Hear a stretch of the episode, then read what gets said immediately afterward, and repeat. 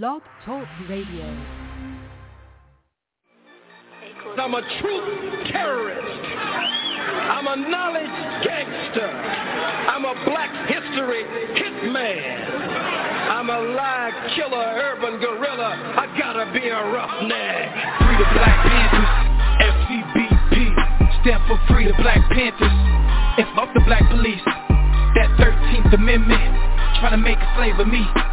You can lock my body, can't trap my mind, not forever be free. Okay, free the Black Panthers, FCBP, stand for Free the Black Panthers, and fuck the black police. Feds infiltrated our movements for black leadership roles, but we still here, in the bill here, of COINTELPRO. Show, they got me started, lion-hearted, I'm the new Mufasa. And I'm all about Umoja, first in Nguzo Saba. Let's bring back the black families, we need our father. Single mama, son and daughter, that's root of the problem. Wise up, we rise up, unity so powerful. Black banks, black schools, black on, black power moves think this shit gon' be televised. Black power, be scared guys, they be standing there like they paralyzed. We say fuck the system, cause we above the system. We keep ARs and pistols, shotguns that's worth a crystal But that's for self-defense, make sure we have no issues. Be sure to leave it at the door if you have it with you. This for them freedom fighters, that lost their freedom. Until they freedom, we screaming carpe diem King Khalid Muhammad. We gon' make your day a holiday. I fuck me promise. Free the Black Panthers. FCBP Stand for Free the Black Panthers.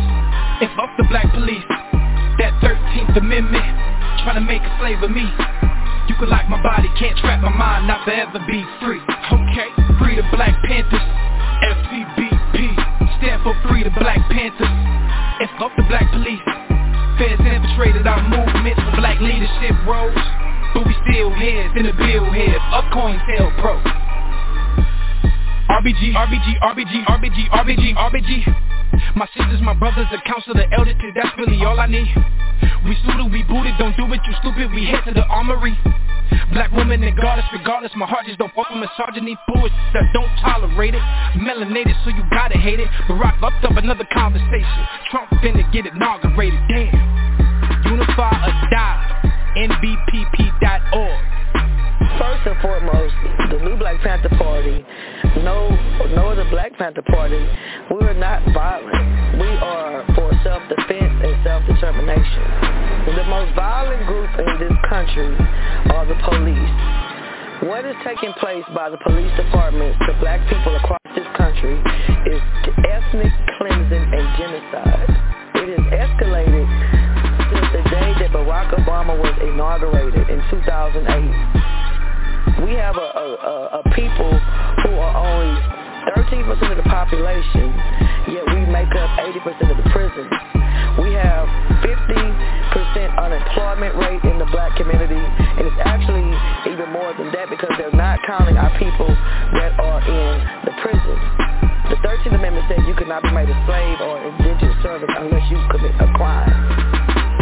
14th Amendment forced our people to be subjects of this government. We never had any say in that.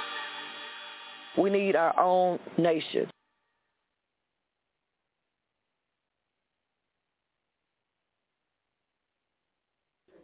Good afternoon, everyone. So happy to see you here on this rainy and blustery afternoon. Thanks for making it out. We um, are here today for our panel discussion titled Reparations Now and are excited to hear from our, our esteemed guests on why reparations are needed and current efforts to help repair the harm done to black communities through the centuries. I'm Shauna Sherman, manager of the African American Center here at the main library. It's located on the third floor and it's a space dedicated to celebrating and promoting the culture and history of African Americans all year round. As today is the last day of Black History Month, I wanted to mention that we will still be celebrating Black History uh, because here we call it more than a month. If you have, haven't visited the space on the third floor, please take time to do so tonight after our program or come back to the main library. We'd love to see you there. Before we get started, I want to acknowledge that the library is located on, in the area now known as San Francisco, which is on the unceded ancestral homeland of the Ramaytush Ohlone peoples of the San Francisco Peninsula.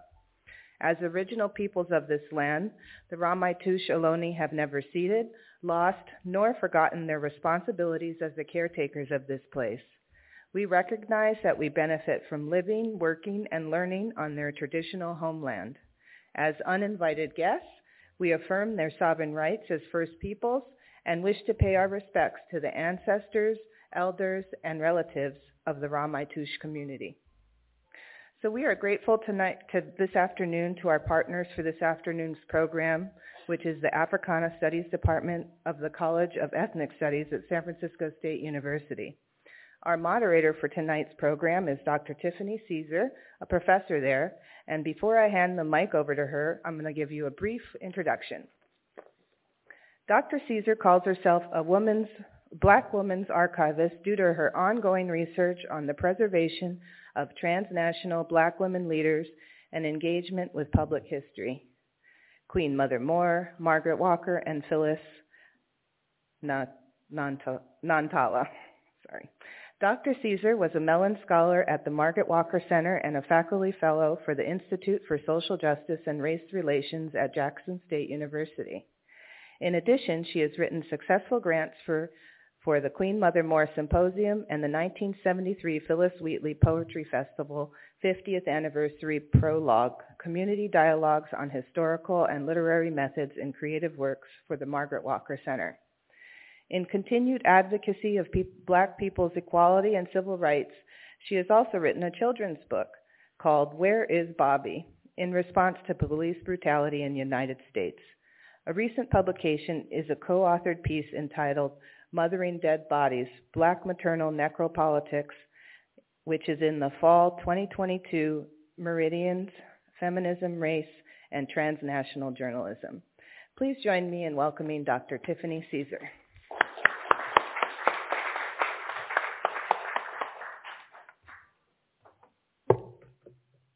Greetings, everyone.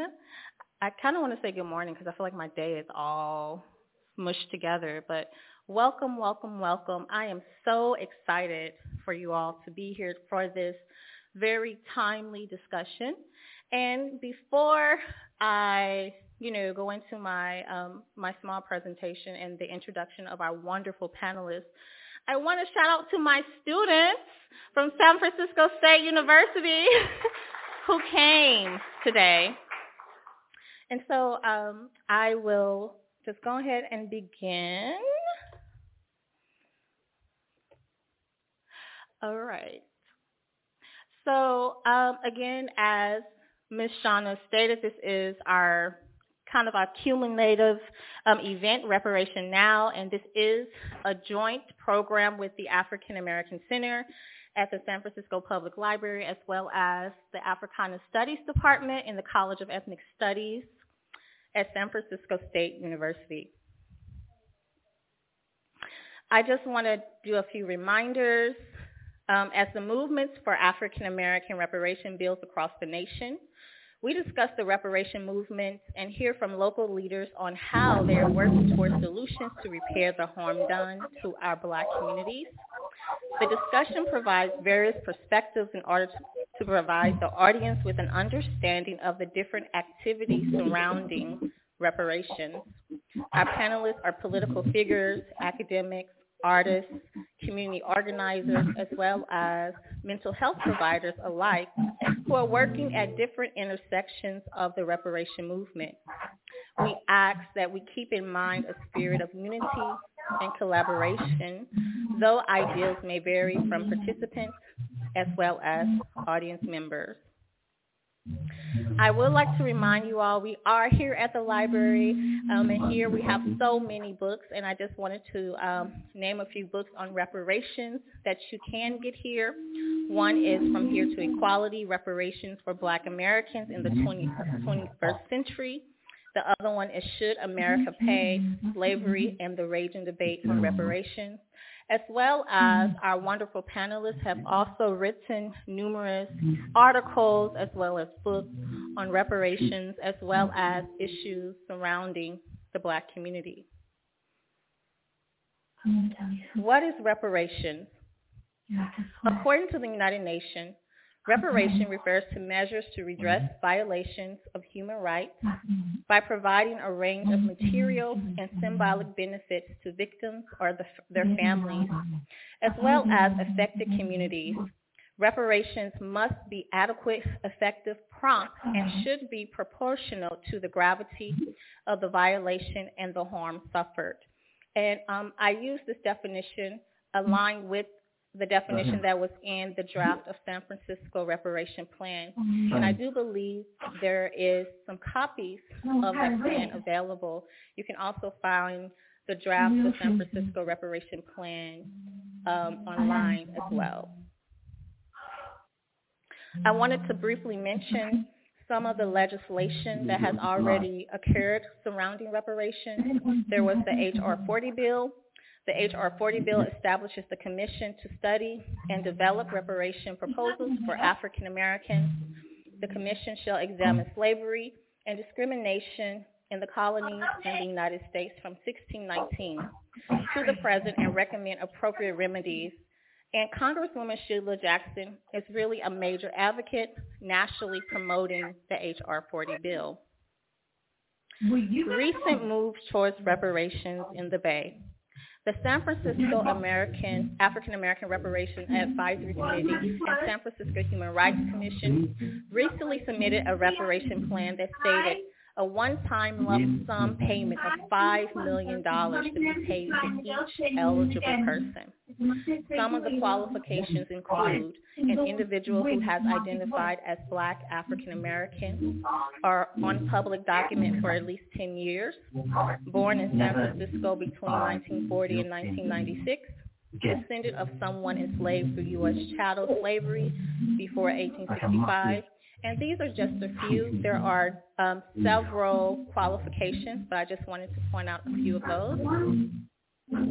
I wanted to mention that what's happening right now in San Francisco is happening globally and that this particular reparation movement or emergent and contemporary reparation movement is a part of a long history of the African American and or African descended people struggle.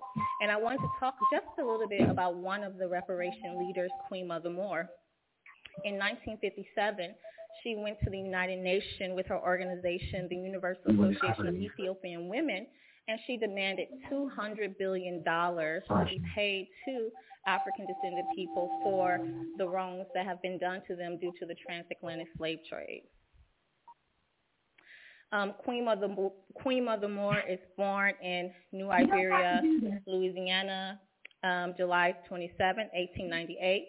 She's a member of Marcus Garvey Universal Negro Improvement Association in New Orleans. Marcus Garvey is famous for his Back to Africa and Africa for African slogan. Um, she creates multiple organizations, including um, the Republic of New Africa, the African American Cultural Foundation, president of the Federation of African People. She is one of the contemporary founders of the reparation movement, and she's also an African liberation leader. So when we talk about reparations today, we're going to be talking about it from a national, a local, national, and international perspective. Not only was she a political advocate and founder of this now reparation movement, she also had something to say about the psychological condition of black people due to the racial traumas of slavery.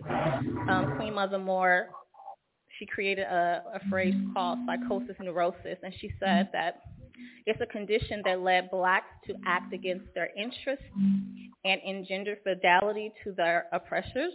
It's a form of denaturalization, othering, acting outside of oneself. Queen Mother Moore described it as a tamed lion in a circus. And throughout African American history, we have numerous psychological um, description of racial trauma that people of color go through. One I think of immediately is Dr. Joy DeGruy post-traumatic slave syndrome.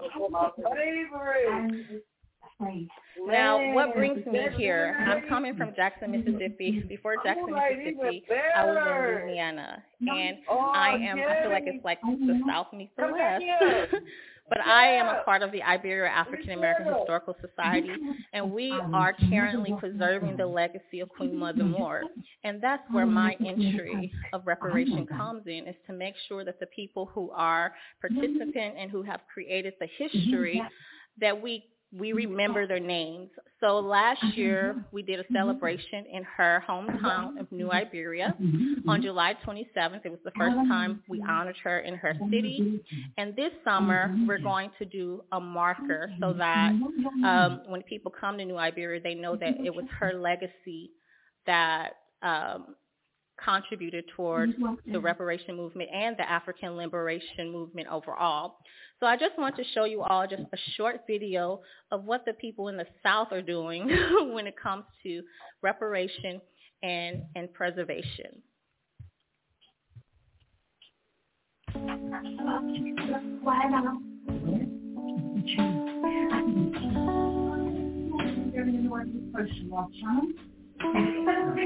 Good morning, everyone. Good morning. I am Dr. Tiffany Caesar, and I have had the pleasure to work with the Iberia African American Historical Society on this wonderful event that we have today, which is called the Queen Mother Moore Legacy Symposium and Celebration. Thank you so much for this opportunity um, to be here to share this in a place where my grandmother was. She wasn't the kind of grandmother that uh, made baked cookies or took us to the zoo. I mean, she took me to Africa at age 13.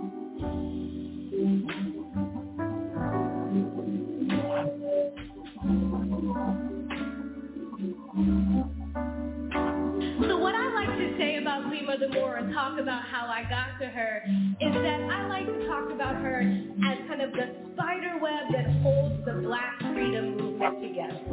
Um, I had the opportunity to meet Queen Mother Moore when I was a young man 50 years ago now. Um, um, when I was 18 years old. Come on, give it to her. I need, all right, I need that energy. As we all do. We, definitely stand on the shoulders of a queen. And it is for that reason I felt I allow Queen Mother to speak. No one can tell Queen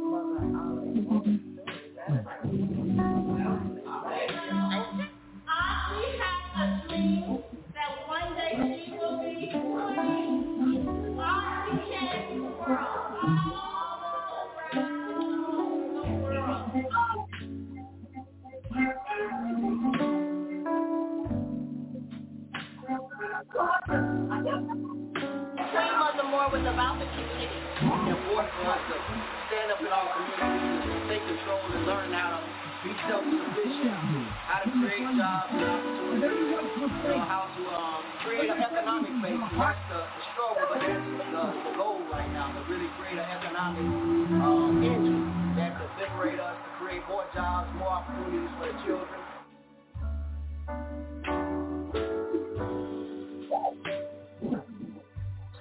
So um, here in the garden is where I like to spend a lot of time to relax, to open up, to connect with the earth, to um, to actually be able to feed myself, to feed my family, to feed my community. So this is an important aspect of the business. Um, just where the times that we're in right now, it's just important to grow your food and learn the process of growing food and where it comes from to uh, replenish the body.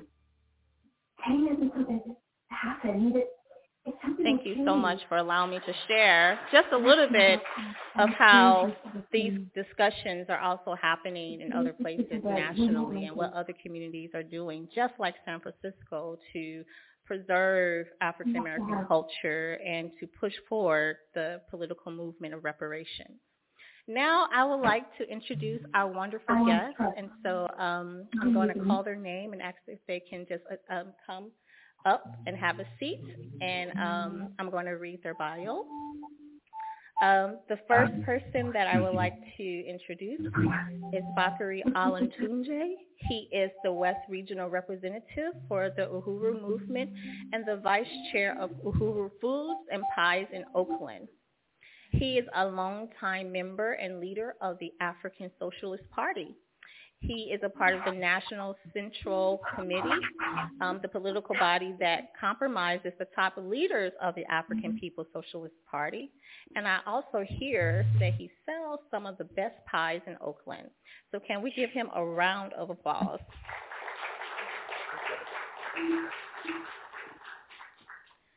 The next person I would like to introduce is Brittany Chikwata.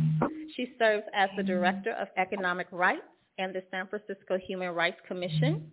In this capacity, she focuses on policy and programs to build economic equity and uplift economic opportunities to improve quality of life for the most marginalized in San Francisco. Brittany has worked as a policymaker over the last decade, co-writing and co-leading successful campaigns with tangible impacts locally and nationally. Can we give her a round of applause? Thank you. Um, the next person I would like to introduce is Dr. Michael Odom. He's a professor at San Diego State University. His scholarship and community work surrounds the upliftment of the black community through political organizing and education. He facilitates a podcast called Black Power Talks that profiles contemporary social activists, scholars, artists who are making a revolutionary impact in Africa and the African diaspora. He is a proud father and husband who centers his family as an important part of his life. Can we give him a round of applause? Thank you. The next person we have is Reverend Arnold Townsend. He's a leading advocate for the preservation of black communities in San Francisco. He has served as a government and community relations consultant, president board of directors at the San Francisco Economic Opportunity Council, commissioner at the San Francisco Election Commission, he also was a member of the Black Student Union and participant in the 1968 student strike in San Francisco State University that led to the Karen Africana Studies as well as the College of Ethnic Studies. Last but not least, we have Ross Nyanga, who came here with his beautiful daughter, and um, he is an African Center mental health and community worker who focuses on developing community spaces for Black mental wellness. Ross is the founder of the Nyanga Consulting LLC, as well as intersections of being a life coaching. Ross has worked within the Black Bay Area community as a clinician, advocate, and community builder, builder for over 15 years. Today, Ross partners with multiple Black-owned and operated organizations committed to the improved wellness and health of the Black community in the Oakland Bay Area region. Can we give him a round of applause? My God, I trusted you on our land again.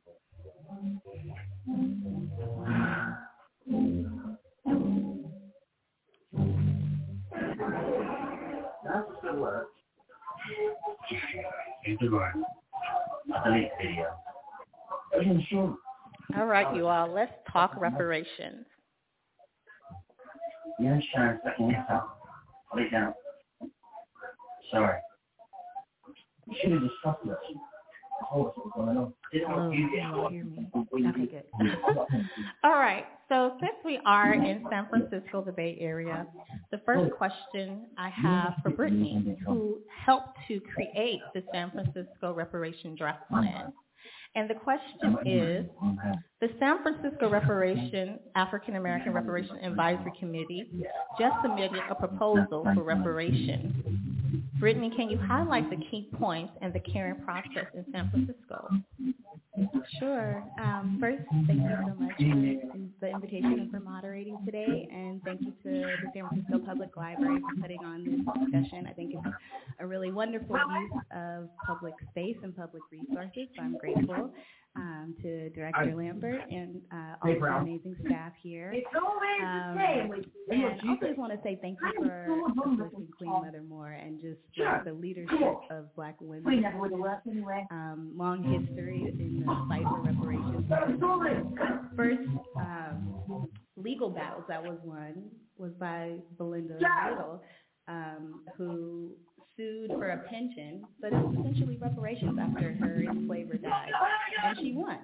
And so, you know, we have over 40 documented legal um, instances when people have sued, whether it's their enslaver or whether it's a government body, for reparations, right? So this is not novel, what we're talking about in San Francisco. I think it's really important to contextualize it in an ongoing history of black freedom fighting, because a lot of times when we talk about reparations or when we talk about um, redress, which I, I love and appreciate that you included that word, it's really about accountability. It's not a handout. It's not a payday. This is you took a mortgage out on my back, on my ancestors, and as a descendant, I am here claiming what is due to me and what was due actually to my ancestors. And so I think it's just important that we name that this is not, you know, some fallacy there are examples um, from women who were involuntarily sterilized in North Carolina to communities in Florida that were devastated by white terrorist mobs to Japanese who were forcefully and involuntarily interned, um, including here out of San Francisco, um, of times when the government has paid reparations. This is not a new conversation. And so the role of the Human Rights Commission um, and the staff that I work with, we so we don't we didn't write we didn't you know lead the report. We really are support staff to the committee members. So there is a 15 member body that was legislated by Supervisor Shamann Walton to create um, rec- recommendations in a San Francisco reparations plan.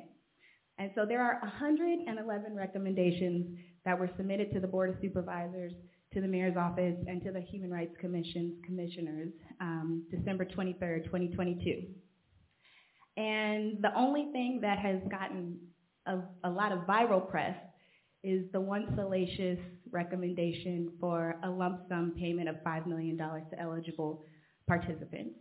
And I think, you know, we want to emphasize that yes, financial compensation is absolutely and rightfully a demand of both the committee and the community members who have been participating in this process for over 18 months.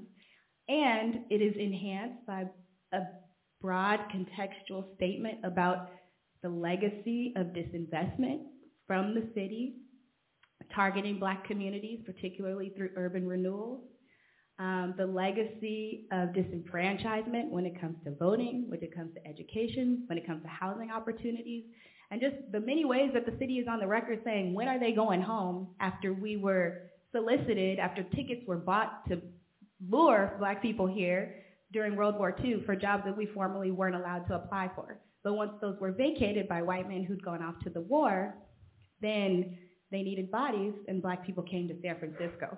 So I think that the committee is doing the very important work of naming and contextual, contextualizing the San Francisco damages that are due to black people and their descendants who have helped to build the city, who have been invisibilized over time, and who now, you know, don't feel welcome in a city that they helped to create culturally, artistically, musically, politically. The first black studies department in San Francisco, San Francisco State.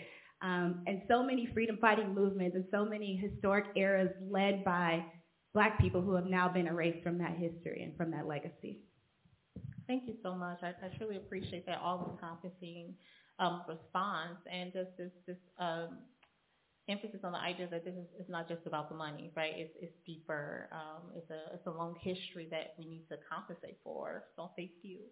Um, the next question is is for everybody. It's um, when we're talking about reparations, we talk about there's there's different feelings about what reparations is. So I kind of want to just go down the line and have you all kind of personalize, like what is reparation to you? Thank you so much, uh, Dr. Caesar, um, for this uh, presentation, and thank you so much for um, uh, Shauna uh, for having us here at this library. Such a beautiful place here. And uh, I really appreciate what Brittany just said to open things up. That, you know, um, I feel reparations is a revolutionary demand. It's not just about a monetary uh, value. Because uh, how can we quantify uh, in, in uh, monetary value the lives of African people who've been lost? The millions of African people who lost their lives on a boat ride over here, the ones who have been worked to death to build the economy that we are presently uh, part of now. And so we cannot quantify that, but that's not to say that we don't deserve uh, repair, that we don't deserve reparations, which we do. But what I feel reparations is, is a revolutionary uh, demand. It's one that we have to raise and win the people to, to be a part of a revolutionary movement, to not just uh, uh, get redress, but to overturn a parasitic social system that was founded on the sucking the blood of the resources of people of the world, which it is maintained off of today. And until that relationship um, is overturned, it's going to be uh, the same old thing. So for me, reparations is about overturning this social system and to being able for African people to feed, house, and clothe ourselves and get back to a place of being self-determined that we had prior to uh, the colonial advent um, adventure that was uh, put on African people. So I just to, that's what it means to me. Uh, I think that reparations is about accountability, truth, reconciliation, redress, and restitution. I think that if we were to take, you know, as some try I think that some people won't understand reparations unless you take just like the humanity out of it. And if we were just coldly looking at it from a legal perspective, it's about damages. And, you know, when a person sues in a court of law and they prove up and down all the ways that they were targeted for discrimination, that they were harmed by the actions of someone else, how someone else made money off of their labor, how someone else continues to eat high on the hog while they do not, then not only do I get paid for that missed wage at work, but I also get pain and suffering. And so as this brother says, you can never make someone completely whole for all of the ways that we have been violated collectively, psychologically, emotionally, um, financially. But it's about putting something behind that apology and putting more into it, both in the community sense, a collective community investment, as well as damages to the individual descendants of that legacy of exploitation. Yeah, um, I'd like to appreciate everybody. Um, uh, I want to say something that might be provocative, but reparations is about a handout, but it's not about a handout to African people. It's about understanding that 600 years ago when Africa was assaulted, uh, and ever since then, a handout was given to Europe and European people. That every single thing European people have, all European people, uh, was built on the backs of African and other colonized people. So reparations is about just economic compensation to uh, for to African people for the stolen labor, the stolen land that we have. It's about the understanding that every single thing this place has is built on the stolen labor of African people, the stolen land of indigenous people every I'm from San Diego. Every time I come up to Northern California or whatever, I drive and I see this beautiful place, and and it actually makes me sad to see this beautiful place because the indigenous people that have been separated by a genocidal border. Um, uh, indigenous people that speak Spanish, then they call them Mexicans, or indigenous people that uh, don't speak Spanish, and they call them Native Americans. Um, uh, and the African people brought over here built this wealth, right? Um, uh, so, so that's what, for me, reparations is about. It's about beginning a process through which we reverse uh, the 600 years of colonial assault against African people. Um, history, history is important as well because when we produce life, labor, and value, we are also producing history. So what has happened is African people have been robbed of our history. We've been forced to produce history, life, labor, and value for European people, even to the extent that they want to convince you that African history is American history or something like that. But I don't want to share the same history as Thomas Jefferson. But every single, but but I also recognize the fact that there's a lot of African people walking around. There's probably more Africans named Thomas Jefferson right now than white people named Thomas Jefferson. And that is because of the history of colonial capitalism and its assault against African people, and we need to take that back. And that's what reparations is about. So $5 million ain't enough, but so uh, I, I say, you know, put some zeros on it.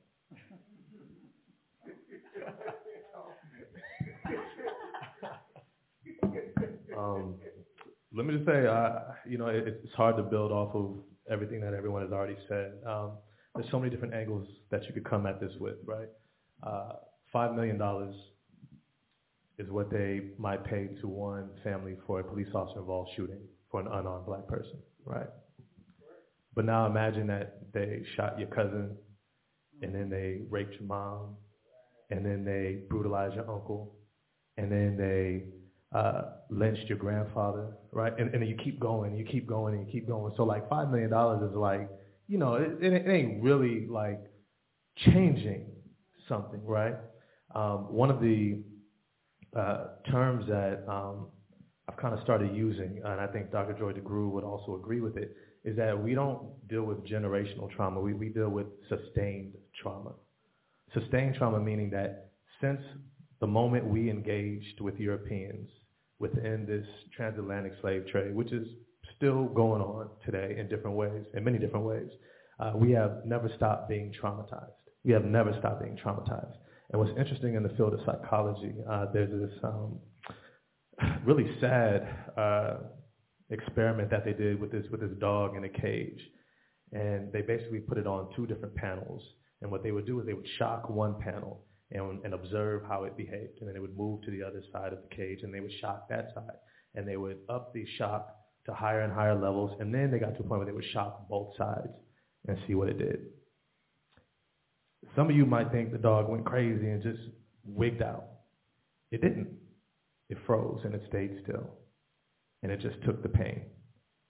And they would keep amplifying and amplifying and amplifying, and it just took it.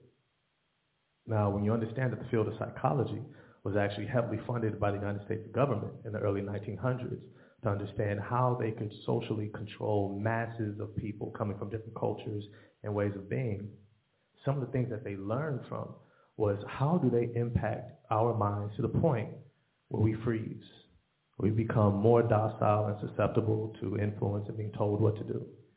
And so much of what we experience today is a continuation of the early research. like it's hard to believe that our country researched how to oppress us more, right? Um, invested heavily into understanding how to oppress us, and then carries it out every single day. There's a reason why when things start to go a certain way in the United States, they begin to publicize police officer involved shootings, right? It's not accidental because it's been happening and it continues to happen and it'll happen more and more. But the reason why they publicize it is to shock you.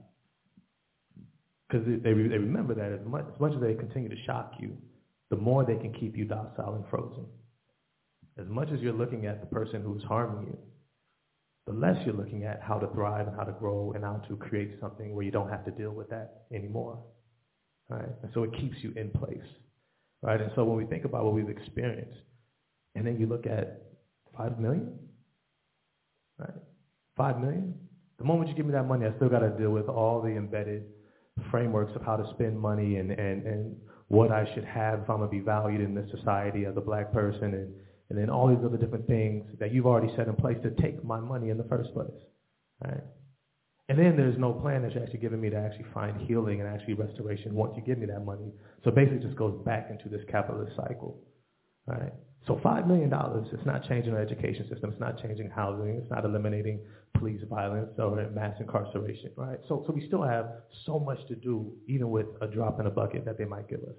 And so when we think about, about reparations, it's a moment where our government has to acknowledge it, right? And the only way that our government actually does acknowledge if things are right and wrong, which is monetarily because it's a capitalist system. It's not humanitarian. It's not about being all you can be. It's about maximizing profit. And when it has to pay out, it sets a precedent that says, if we do this, then this. And from that, it gives us a level of freedom. It gives us a level of power and agency within the system. And so reparations is how we're engaging with the government. But there's still a large conversation of what do we do next? What do we do next? Right? So, um, yeah, I think that's probably well enough for that. Thank you. Uh, and uh, Dr. Caesar, thank you uh, for having us, uh, and uh, or at least for inviting me.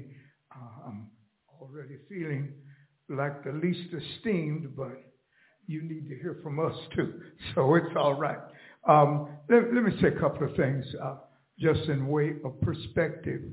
Is that number one?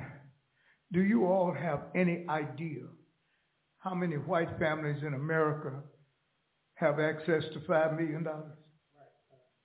And that wealth that exists would not exist without 250 years of free labor.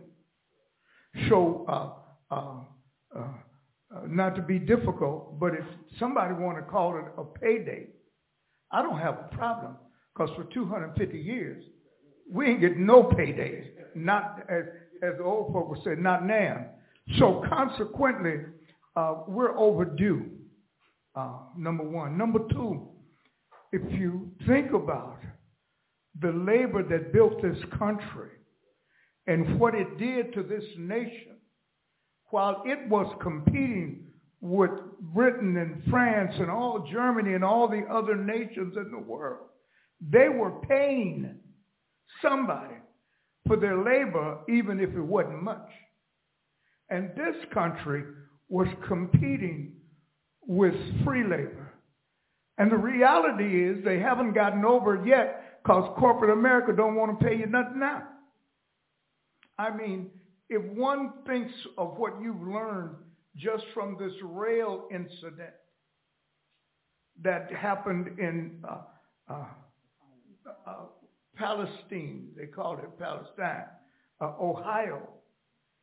And what they did to, first of all, we just had almost a major shutdown of the government because the railroads don't want to give their workers one day's paid sick leave in 2023 that's really a, a, vestige of slavery where they just have never incorporated having to pay people decently for the work they do for corporate wealth. So um, I, I, don't have a problem with that, uh, uh, with us receiving it. I don't have a problem with the number of 5 million because how do you put a price on 250 years 250 years, and it didn't end there. They just started calling it something different after 250 years. And still today, we still suffer from that.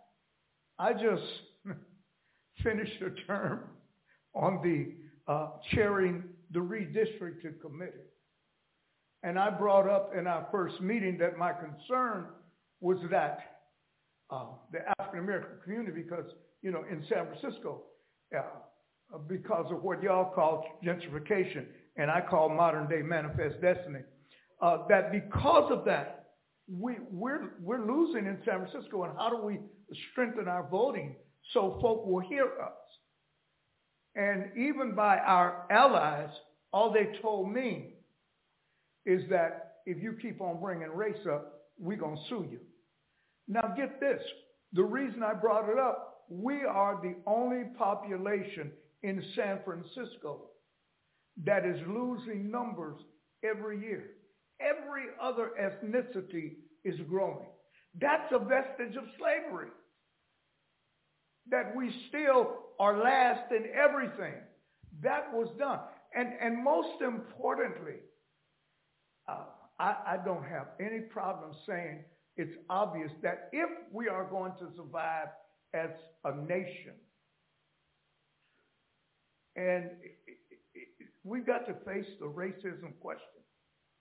And we cannot face it We cannot face it until we come to grips with slavery because until we come to grips with slavery, we can't come to grips with racism and what that looks like and how insidious and how it's in every institution, almost every action that we take every day. As I, am reluctant to, you, as U.S. citizens, I'm reluctant to use American because the people in South America and Canada are Americans too, and, and Mexico and, you know, they're, they're Americans too.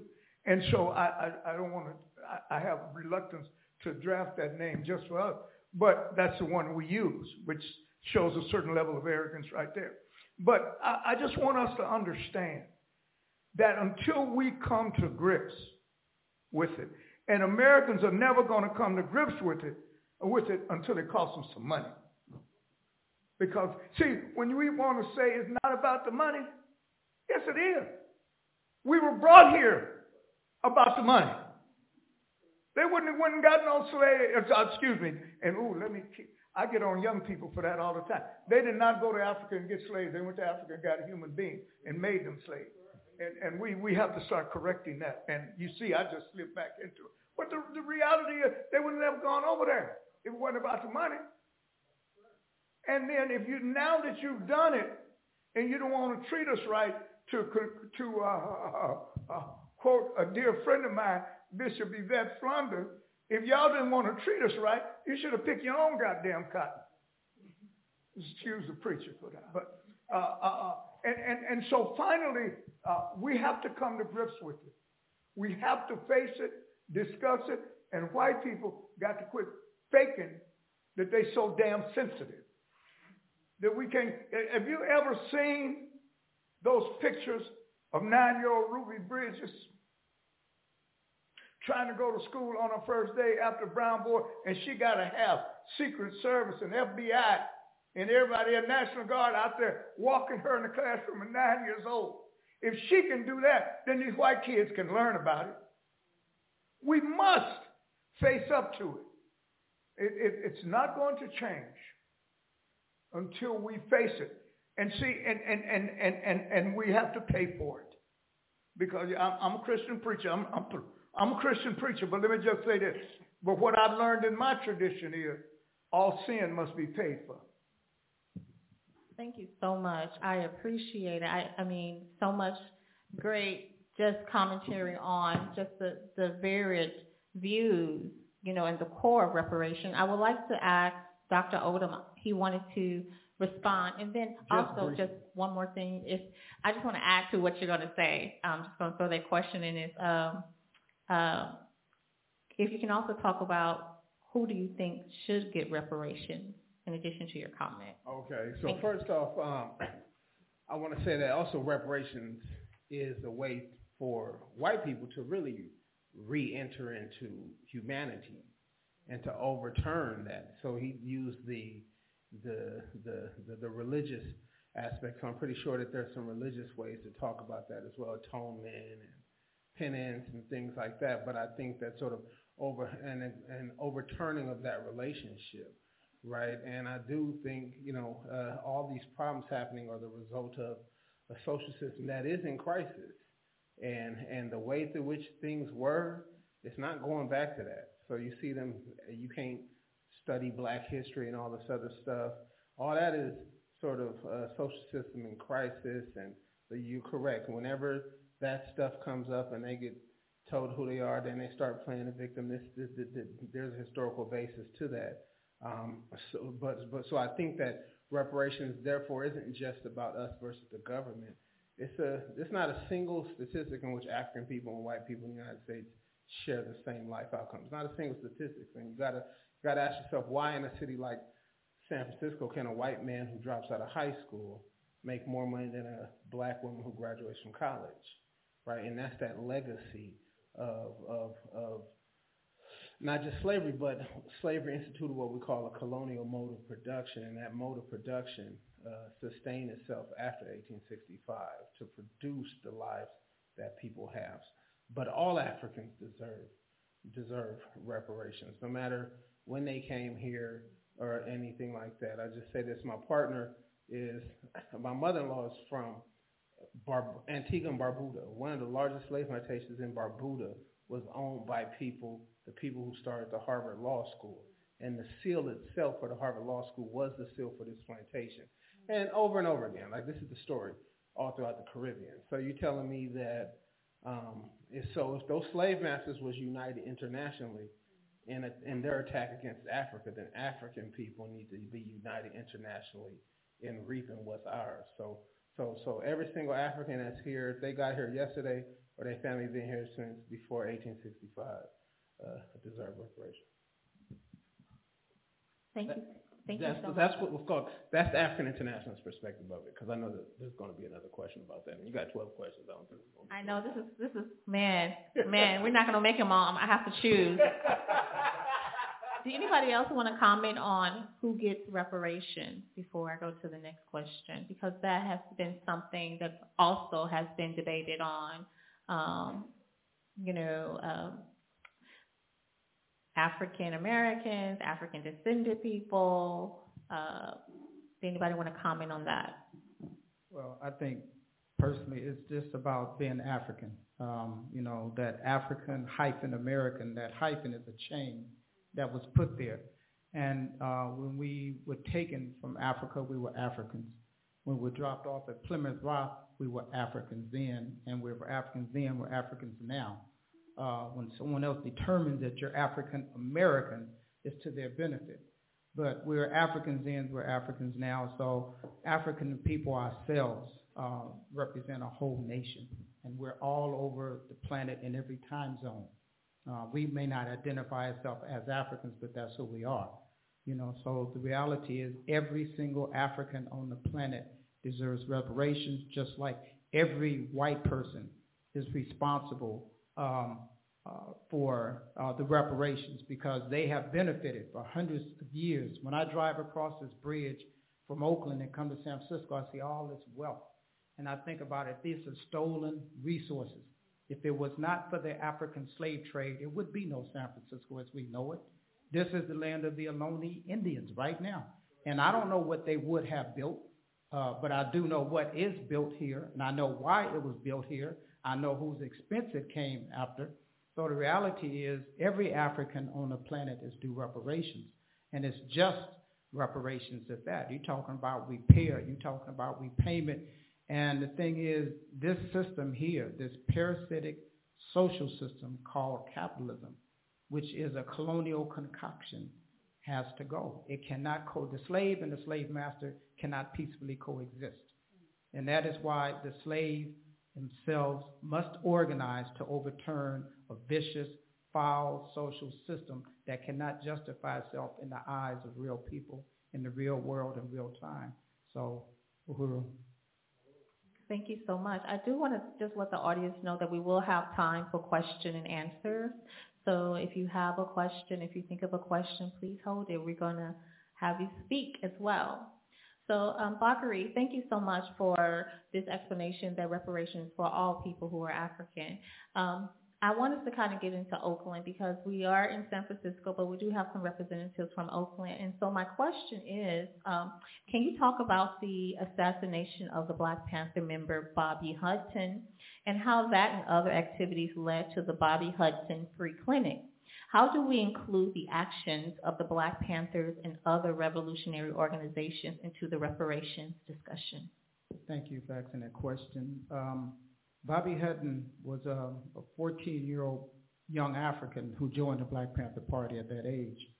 Um, it was three years later, on April 6, 1968, two days after Martin Luther King was murdered in Memphis, Tennessee, uh, that Bobby Hutton was murdered in Oakland, California, uh, by uh, the U.S. government. And it was part of the COINTELPRO, or the counterintelligence program that some of you may know of and it was direct attack on the African liberation movement then. Uh, and this was not an aberrancy in the history of African people fighting for freedom. Uh, the same FBI was first integrated in the 1920s, 100 years ago, to infiltrate the uh, organization of Marcus Garvey, the United Negro Improvement Association. They integrated the FBI, which was an all-white organization, brought the first Negro into the FBI to infiltrate Marcus Garvey organization. And there's a long history of United States government intervention into uh, trying to overturn genuine struggles for self-determination, not just of African people, but for colonized peoples around the world. But just getting back to the question of that, so Bobby Hutton was murdered uh, on April 6, 1968. And um, we know the history of the Black Panther Party. Um, they literally did not exist but for a few years on the ground in Oakland. Unlike the Uhuru movement that I'm a member of the African People's Socialist Party, we've been on the ground in Oakland for 40 or more years building economic development, fighting for social justice for the African community. But the Panthers have a legacy that we've taken on. Um, Huey Newton, who was one of the founders of the Black Panther Party, was at the Uhuru House and stated himself, you may not have the Black Panther newspaper, but you have the Burning Spear.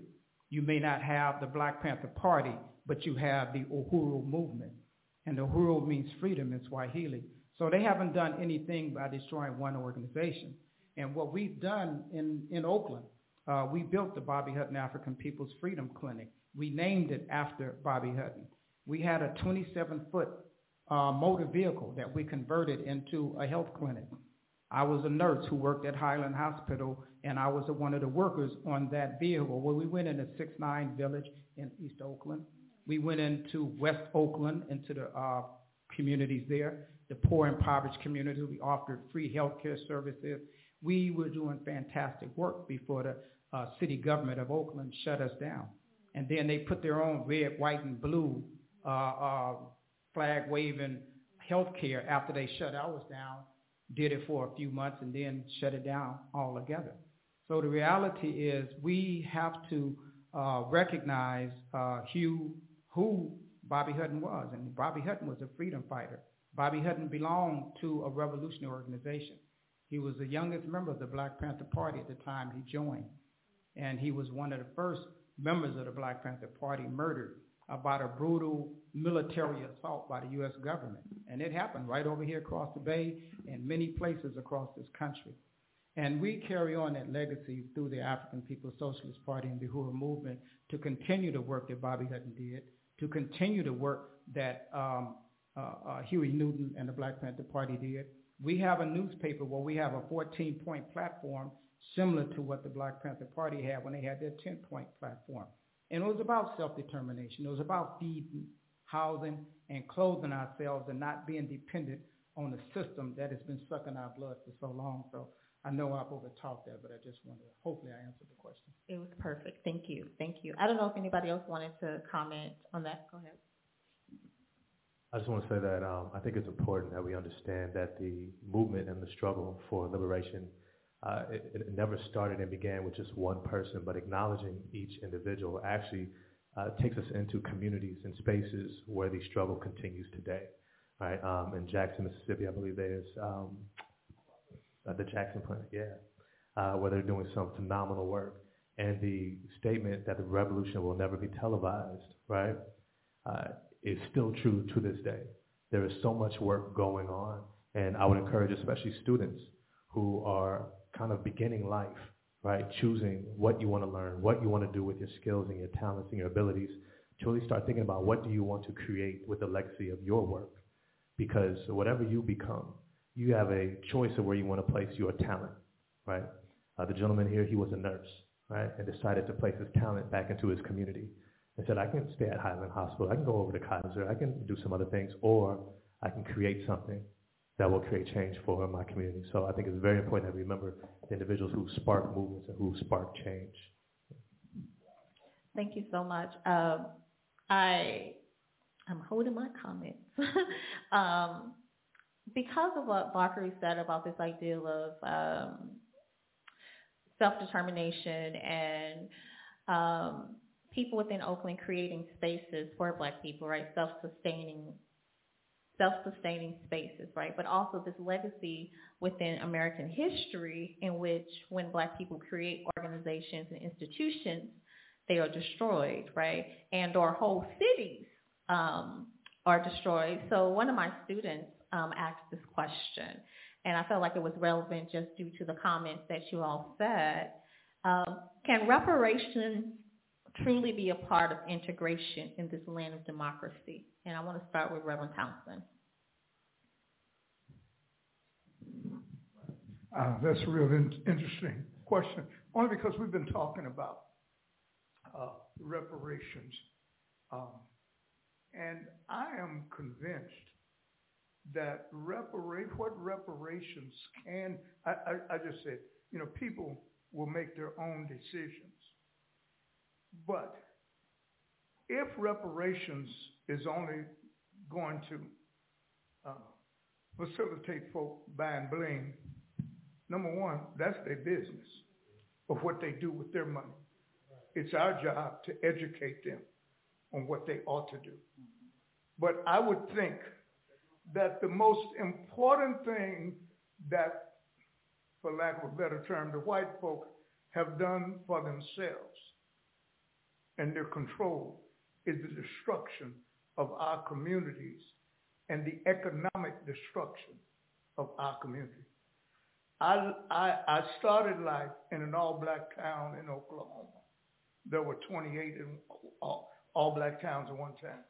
I grew up in Los Angeles, and I tell young folk here, you've never been on the street where you got 30, 40, 50 black-owned businesses. Like when I was a boy, and we'd go over on Central Avenue, and later on, uh, Western Avenue was way before we got to Crenshaw. One of the dangers for us is that if you looked at our community, what has been destroyed through urban renewal and these kinds of things are our, what I call our watering holes. Amen. Uh, animals come to the watering hole in the morning, not just to get water, but to get caught up on the gossip. Just as, uh, uh, you know, in the uh, in the Bible, women went to the water, women went to the well, and they talked as well as getting prepared for their duties during the daytime. And we don't see revolution isn't created because you call a meeting to have a revolution. Revolution is created because people communicate with each other and find out they have like problems and like needs. Go ahead. You want? Okay. No, put, put the mic up. Oh, I'm sorry. they have like, you know, I'm used to hollering, so I, I had kids, so I got good at hollering. But, uh, you, you, know, people have like needs. And you find out, uh, me and this brother is sitting in Nate Thurmond's old restaurant because things used to happen around there, restaurant, bar. And I started talking about my landlord doing me such and such. And you said, man, you too? That's what he said. And then brothers over there, sisters over there, and they here hustling, you know. And they said, wait a minute. My landlord doing the same way. We got something going here. And now we start discussing it. Then we start discussing it. Then we might take it to the next place or to church. And if you notice, all those places in our community are being destroyed. So what reparations can do, I told somebody, if you're going to buy a bling, if you're going to buy a new car, just make sure you buy them from a brother or sister. That's all. I ain't mad at that because we've got to rebuild our communities. And until and and and you know, I, am gonna say this, and I'm, I'm, my my dream, excuse me, and maybe I'm the only one, but my dream would be if we got to reparation, and all of us start getting us some boat and airplane tickets to Africa, and go home, and set up shop. And I want to tell you, if we all went back, if enough of us went back, in two years, you wouldn't even remember this place. Because everything here that we like, we'd rebuild, and everything here we wouldn't have to take with us. I was in Cuba, 1978. I was there about 18 days. World Youth Festival, uh, 66,000 people, 144 nations. Greatest party I ever been to in my life. But I was walking down the street by myself, and we were staying at a school with the Canadians. And it was almost lunchtime, and I noticed all the different colored people sitting on the grass talking. And I stopped in my tracks because I realized that for the first time in eight days, I had thought about being black. And I ain't got no problem with being black. I love it. But not a day goes by that it doesn't come up to you here. It's not always unpleasant, but it's always there. But for eight days, I had been Arnold Townsend, African American. White people don't think about being white every day. But I have to because when I leave my house in the morning, I have to leave my house armored, ready to deal with whatever is outside my door. You've got to be prepared to deal with that and and and and and and, and reparations can begin to change that dynamic of how we think about being black in America, and it will also free us that we don't have to be in America. And once we have an option on leaving, they'll be treating you a little bit different. So they don't want that money to get out of here. So uh, I want to to answer that question, in the center about uh, reparations being a tool for integration. Well, it's a couple different things. First off, I'd like to say y'all this. The only reason why I think people can even see integration as progress is because uh, uh, uh, they, you've been fooled to think that Africans doing for themselves is what they call separ- separatism. Separatism straight up slander. That's just a slander because in 1776, when Thomas Jefferson and the rest of the slaveholders got together and said that they wanted to be to, to, to be independent from Britain, they didn't call that the Declaration of Separatism. What did they call it? Independence. Independence. So the real question is is of independence, and to know that African independence is is is is is is the is is um is the opposite of, of, of integration. So that's the important thing. The advance. The question is, can reparations advance our cause for independence? So the next thing I'll say is that remember, this is a, the social system is in crisis, right? First thing happens when social system is crisis, the ruling class can't rule in the same old way like they used to. So, so y'all have to understand that. So what happens when the social system is in crisis is the ruling class is going to try to solve the problem for itself as well. So in that situation, yes, they might try to use reparations to solve the problem of the ruling class and allowing certain elements of our group to integrate into their society. But that is against independence, right? That is that is to take us off the track of independence. The goal here is to is to utilize uh, the struggle for reparations as well as other democratic rights that we that we must have as African people to push forward our cause for independence.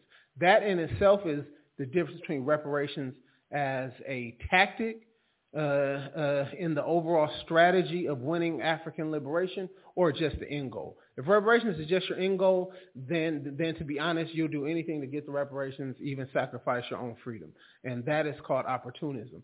But but but but if it's not, if it's if it's a way through which you are pushing for your own freedom, and so the so what the Reverend is saying is here, my family uh, first came from partially from from from from Oklahoma and Louisiana stuff like that to South Los Angeles as well living in Jordan in, in Jordan Downs, and and and and what uh, I'm from Long Beach, and what um what he's talking about is I, people talk about black businesses. What we need to talk about is liberated territory, right? So the thing is, the, the the resources that you gain can be used to create liberated territory, and that liberated territory can be another big word, a form of dual and contending power. So that's what Bakri represents. Bakri represents an organization that is dual and contending power. The Uhuru House been there for 40 plus years on MacArthur Boulevard in Oakland from a struggle against local powers, right? So, so, so, so, so, so that is liberated territory, uh, organized and gained through struggle, um, and, and sustained in some ways through the seizing of reparations. Um, if I can jump in, I really like what you're saying. The words that jumped out to me are power and independence. And so what I would challenge this student to take a step back from is, you know, when I hear the word integration, I, I bristle because that to me is overlaying a white standard of civilized. And oftentimes when we're talking about integration, it's integrating into a white standard. And it's dishonoring the fact that black people, along with every other racial identity, have different standards of care, of interaction, of love, of conversation, and you know every other social um, indicator or feature that you could come up with from white people and other non-black people, and that's okay. That's how we communicate. That's how we dance. That's how we get down. That's how we moisturize in the morning. And I think that when we dishonor that the white standard or that, that black standards are just as valid as a white standard as a Japanese standard, as a Latinx standard, Latinx standard, that we are inherently saying you are uncivilized, so now we're moving this barrier and you can come to this side. And so I would challenge that student to take a step back when they use that word integration. What am I integrating into? Because what was it? Um, what, uh, thank you. I'm not integrating into a burning house. And so when we talk about reparations, what we're talking about is power building for black people and independence from these systems that apply a standard that don't always fit. It's like trying to fit a square peg in a round hole. So let me get into my hole and you get into yours and we'll meet where we meet and that's great. Or we won't and that has to be okay too. Integration, integration without equity is just disguised. You, you, you, you, you haven't gone anywhere. And when it comes to economics, when it comes to economics, uh, and, and, and education, integration, the worst thing ever happened to us. I would also say um, take a step back and actually ask yourself if you trust who you're trying to integrate with. Like, ask yourself, like, and not from an intellectual capacity, but like in your body. Do you trust the community that you're trying to integrate with? When you look at all the systems in place that have been uh, undermining your success and that of your family from generations, hundreds of years, having to fight for equal rights, having to fight for uh, stopping police violence, having to fight for ending mass incarceration, having to fight for access to education, having to fight, having to fight, having to fight, having to fight, and all of a sudden they say, the door is open, come on and integrate. Do you trust who you're walking through that door with? And I think that that's something that we really have to take a step back and think about. Because as the brother was saying, going to Africa, getting outside of this country's walls, I went four days without seeing a white person. Four days. Not one. It changed my life. And when I realized I could walk around as a human being and not have to fight, not have to see a police car drive by and wonder if they're going to stop and look my way, right? I can walk into a store and they're not looking at me and thinking suspiciously, having to read body language and faces. I can go into a school and not have to worry about a curriculum that's erasing my history. There's options. And I'd recommend definitely speaking, you know, speaking to the students. If you're in your undergrad, do study abroad.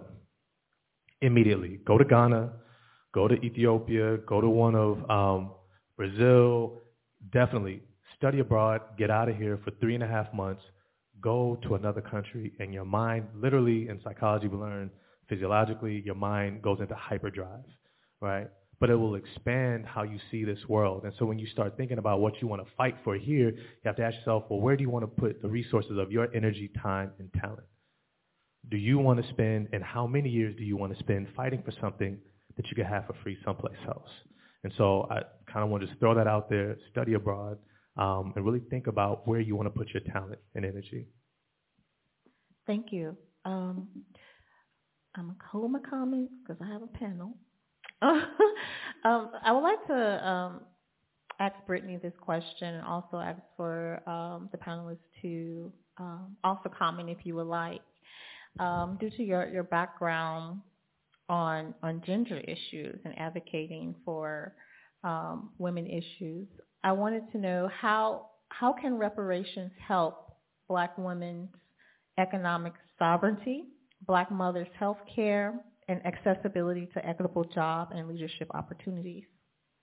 Thank you. So before I was at the San Francisco Human Rights Commission, I worked as a legislative aide in then Supervisor Malia Cohen's office, who is now our first black state controller.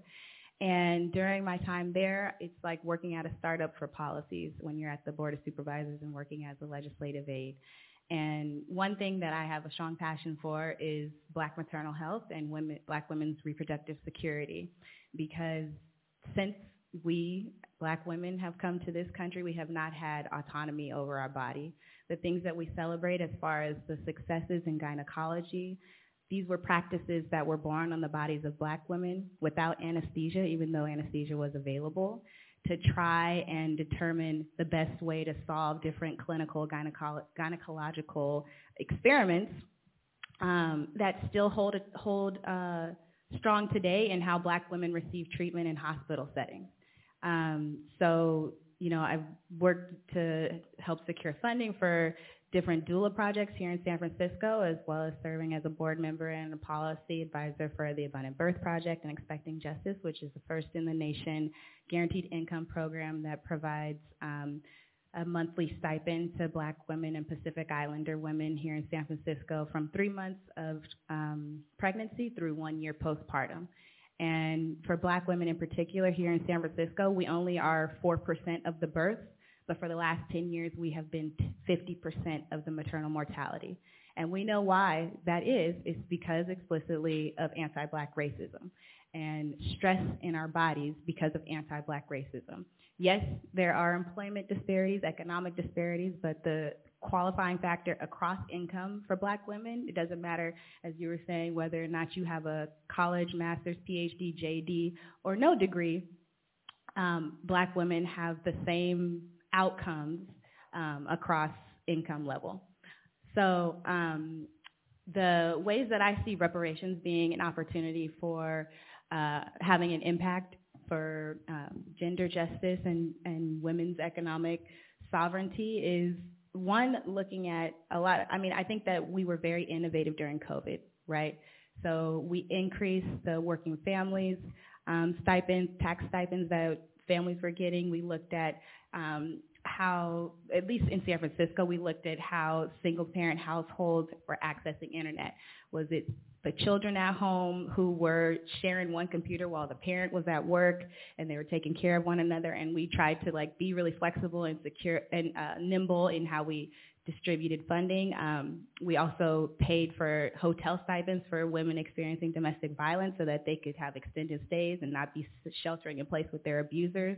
And so I think that reparations is one way to look at some of those more immediate lessons. But then again, like we were saying at the top of it, looking at like the way that black women have led throughout whether we're not talk, whether we're talking about the Black Panther Party or in the 14, 1500s, to challenge white supremacy in this country, um, to fight for and elbow our space, um, elbow for our space in this conversation. So I think you know the decolonization or survival programs that the Black Panther Party provide a great example um, of one way that women were really at the forefront feeding children, walking them across the street to ensure that they weren't being hit by cars, and then using education as one tool to decolonize you know, this internalized racism. One of the most powerful things I think of the Black Panther Party was just the social shift. Even if you weren't a member of the party, you stopped perming your hair, you started dressing differently, and you had like a different pride that you were able to articulate. And so I think that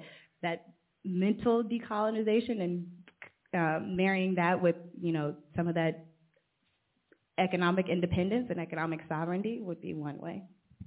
Thank you so much. Yeah, I just really appreciate uh, Brittany's statement, and I'm really impressed by uh, her command of what she said around the um, work of, you know, doulas. And it's a very powerful self-determination aspect that African people had always had. Mm-hmm. It's been taken from us, and I'm happy to hear the conversation about being able to bring the birth of our own children into our lives. Mm-hmm. As I said, I was a nurse, and before then I was an ambulance driver, and I know what it's like to – walk into a house and someone's in labor and you like there have to deal with the situation and it's real. So I can say as a member of the African People's Socialist Party and of the Uhuru movement, we are um, right now have a project on the ground in St. Louis, Missouri, and it's called Black Power Blueprint. You can look it up for yourself.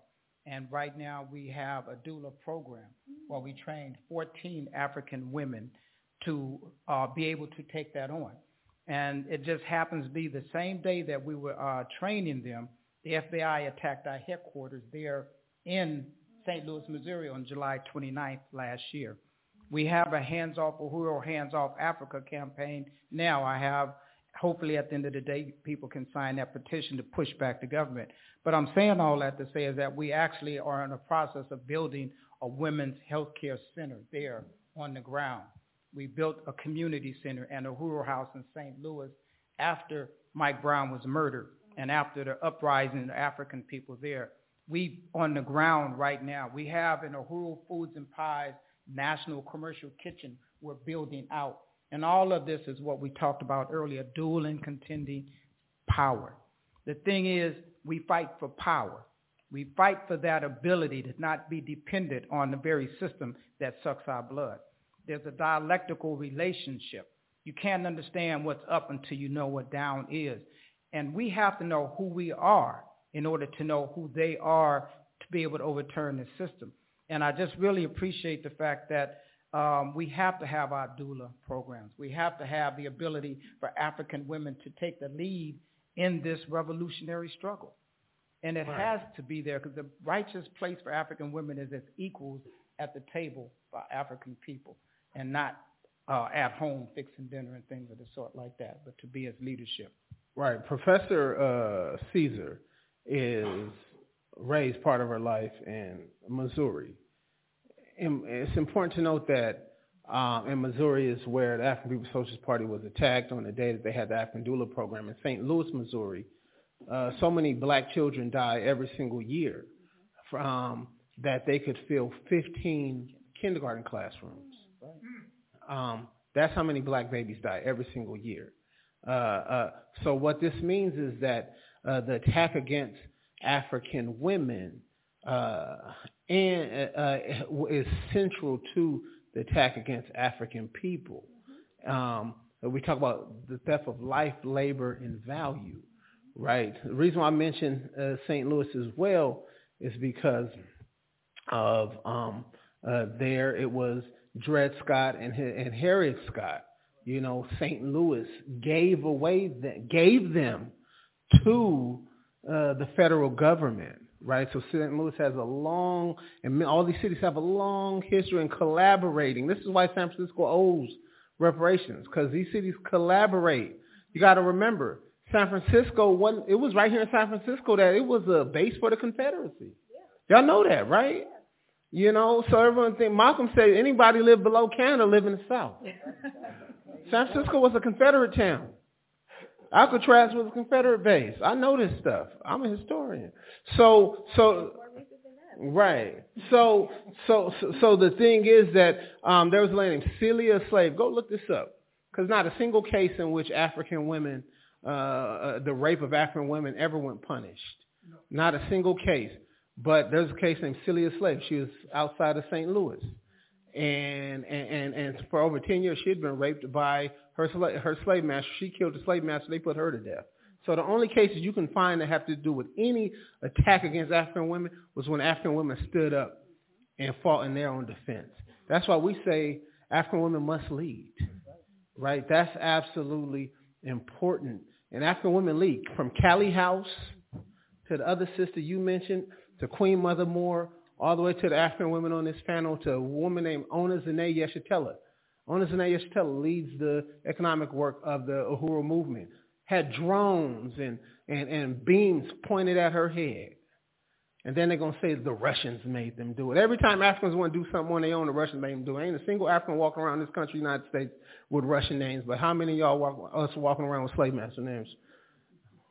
But to that point that's about about our names, you know, and the colonization of black bodies and black women's bodies in particular, the United States changed British law and what was customary to make it such that your lineage was not about your paternity. It was about whether or not your ma- matrilineal yeah. So exactly. So so before white folks came to the United States, um, your inheritance and your status was related to your paternal your paternal side. But in order to uphold slavery in the United States, they changed the rules. So if your mother was enslaved, then you were enslaved and you were not entitled to any inheritance. So not only did that um, make the status of all children born to black women uh, mean that they were enslaved, but it essentially allowed and endorsed the raping and assault of black women. And when we talk about midwifery, black midwives were brought to the United States to help give birth to the nation, to ensure that people that that black black babies survived initially, and then in the 70s they flipped the switch and essentially bastardized midwifery as a practice, but particularly attacked black midwifery and said that you know you're working with outdated or uncivilized strategies. You can't be doing this. It's unsafe. It's unhealthy. Even though their outcomes and rate of uh, life, um, you know, infant mortality were much lower than what was happening in the hospitals that we were just allowed to give birth in. Because when my grandmother was born in outside of outside of Greenville, she wasn't born in in a hospital, not necessarily because my grandmother didn't want to, but because she wasn't allowed to. So the the line is ever moving, right? When it when it's fitting essentially a, a capitalist end. That's also because law is merely the opinion of the ruling class. So, so law is just merely the opinion of the ruling class. That's what we have to understand. Uh, um, uh, uh, Nat Turner uh, was was put to death. Celia were put to death for what was right, but that's because the killing and the rape and enslavement of African peoples was legal, right? So, so I think that's precisely what you said. So, so, so law is merely the opinion of the ruling class. Yes, that's correct. So, and, and, and breaking away from slavery was illegal. illegal. Exactly. Was illegal. Exactly. And, and I think one of the most significant things we have to be aware of, and, and this is real important because it leads to, you know, you all are always putting stuff on social media about Karens. The idea of Karens, when it, especially when it applies to black people, is historical. Because, well, number one, first thing white folks want to tell you is my folks never owned slaves. Mm-hmm. Well, that may be true, but every white person had complete authority over every black person.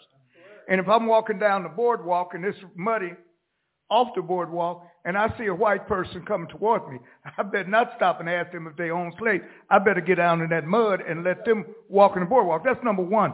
Number two, after about 1854, when they passed the Fugitive Slave Act, you used to escape, you was free. But after Millard Fillmore, which I always find significant because the Fillmore district here in San Francisco, when Millard Fillmore was the president, they passed the Fugitive Slave Act. And that's when they put all the white folk in it. Because now, if you saw a black person and you either knew or should know that they could be an escaped slave, you were supposed to call the police, which the po- first police in this country was was was was was there to hire was slave catchers because crime and and and and all law by law by and all that was done by constables and sheriffs and marshals, not by police. Police just went out and called slaves. So to treat us the way they do is in their uh, D, professional DNA. So, but what but what happened after the Fugitive Slave Act was passed? You had to turn slaves in, or you could go to jail. If you so therefore, and frequently there was a reward, so that helped. But so therefore, understanding where we've come to now, and everybody is in on it. So quit trying to. Uh, uh, one, one of the most dangerous things the white folk do, and I'm through, is that they keep trying to make to say they wasn't a part of it, or it wasn't that bad. And I'm only saying this because I think y'all will find it funny. Somebody had on my Twitter thing, was it this morning? No, last night. They had was said to me, was every slave owner mean and vicious? What about the kind ones? And my response was, when you attach slave owner to your name, kindness is kind of out the window. After that, you can't talk about being a kind slave owner. Uh, George Washington had a cook, George, who was the who was the best cook ever. All the heads of state of Europe that raved over his cooking, and they treated him good as a slave. And one day, all the white folk had to go somewhere, so they left George in charge because George was cool. They treated George, and uh, they all left. They still looking for George. when, when they left, George left, and they treated him. They, they couldn't believe because because self-determination, independence should control your every thought and your every action. Young folk, young folk, if it ain't about you and us,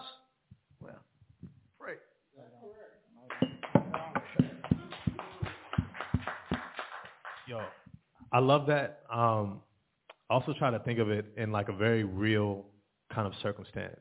Like George left the comfort of a home that he could depend upon, a roof over his head, right? Clothes, food.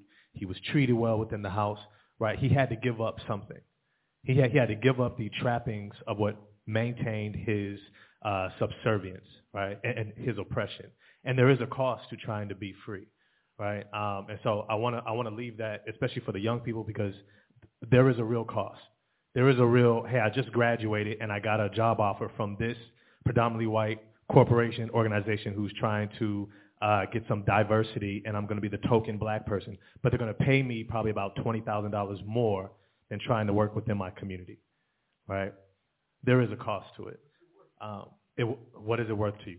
Uh, and something I would say in regards to reparations is it might be the first and only real divestment from oppression this country has ever made, if it, if it chooses to make it. Um, ending slavery didn't end slavery, just transitioned into mass incarceration, right? It, it, it, it transitioned to something else and it'll keep transitioning, it'll keep transitioning. Everything that they started doing when we first got here, they continue to do just with a different flavor, a different color, a different way, and it's maintaining the same thing. Today there's more black people incarcerated than there were uh, in, in, in chattel slavery at the point of emancipation right? They continue to do the same thing because it is extremely profitable. And I think when people say that America is in crisis, well, if you are black in America, it is a crisis. If you're white in America, it is a damn good investment, right? You are privileged. You are given every access point. You are given every chance. You are given the benefit of the doubt. As a matter of fact, just in case it takes time for you to work it out, we got some other people who are going to pay the price of you trying to figure it out so that you can have every opportunity that you need. It's a great damn investment for white people. It is crisis if you are black, right? And until we start really understanding this dichotomy that it is not something that's going badly for everybody America is not going wrong for everybody, right? When you go to Menlo Atherton, if you haven't been there, take a drive. You ever seen The Fresh Prince of Bel-Air, the, the original show, right? And they drive, you see that big old mansion, right? Huge house, the entire block, right? And you drive over to Menlo Atherton, it's like, oh, this is a neighborhood. Oh, this, oh, this is the whole damn city here. Wait, hold on. How much money is out here? It is a damn good investment for a lot of people. And so when we start having this argument, we have to understand, like, when we're talking to somebody, especially who doesn't look like us, and we're saying, hey, we've got to change this, we've got to change this, understand that your reality is not everybody's reality. And that is why you have to understand the importance of acknowledging your uniqueness, your blackness, right? Your experience, your history, self-education, right? Self-empowerment, and understanding that it is not about integration, right? It's about liberation. It's about independence. It's about freedom. Thank you so much. Can we give our panelists a round of applause? I just feel like they just made my job really easy because they really just opened the conversation. Now, uh, Ms. Shauna Sherman has a mic, and we would love to give the audience a time to answer, to ask questions to our, our wonderful panelists. So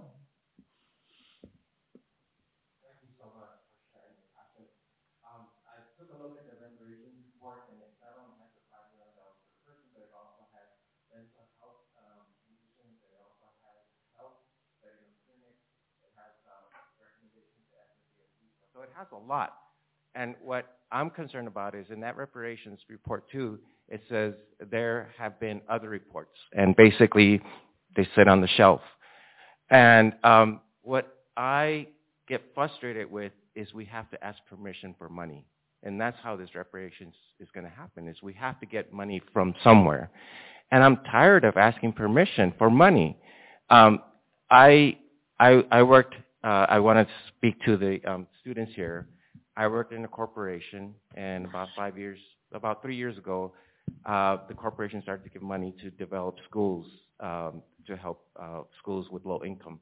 And I told the, the one of the high-level senior vice presidents, I'm tired of waiting for. I said, this this is this is for you know kindergarten. We got to make changes now. I well now I remember 30 years ago it was the same thing. We're going to invest, and it just doesn't. I guess what I'm saying is I'm, I I want to make things happen quicker, but I don't know how. And and and how are we going to fund this wonderful reparations report? Well, the difference is it has to be be uh, that report has to be attached to a mass movement. Right. In 1982, the African People's Socialist Party held something called the First World Tribunal for Reparations to African People in the U.S. This is in Brooklyn, New York. For 12 consecutive years, they held uh, these tribunals, and then they the most recent one was like in like the early 2000s as well. Uh, Queen Mother Moore was a member of the organization they created to take reparations out into the world, which is called the African National Reparations Organization, ANRO. Queen Mother Moore was a part of that. So the thing is, uh, but that reparations tribunal was was was done with the express interest of making it a popular demand, taking it out to the people, no longer simply being a legal judicial, legislative thing, HR 40, all that stuff, cool. But the thing is, once because once it grips the masses, it becomes a material force, right? So so, so it's got to be forums like this have to be held all around the city. Even going to the white community, you got to let the people know. Look, if you don't like what's going on, this is your way to get behind the right side of history. So it's got to be taken out into the people. So the African People's Socialist Party created something called the African People's Solidarity Committee. When all the way back in the 1970s, when there was the Grateful Dead, they follow the Grateful Dead and sell cookies all over the, all over the country.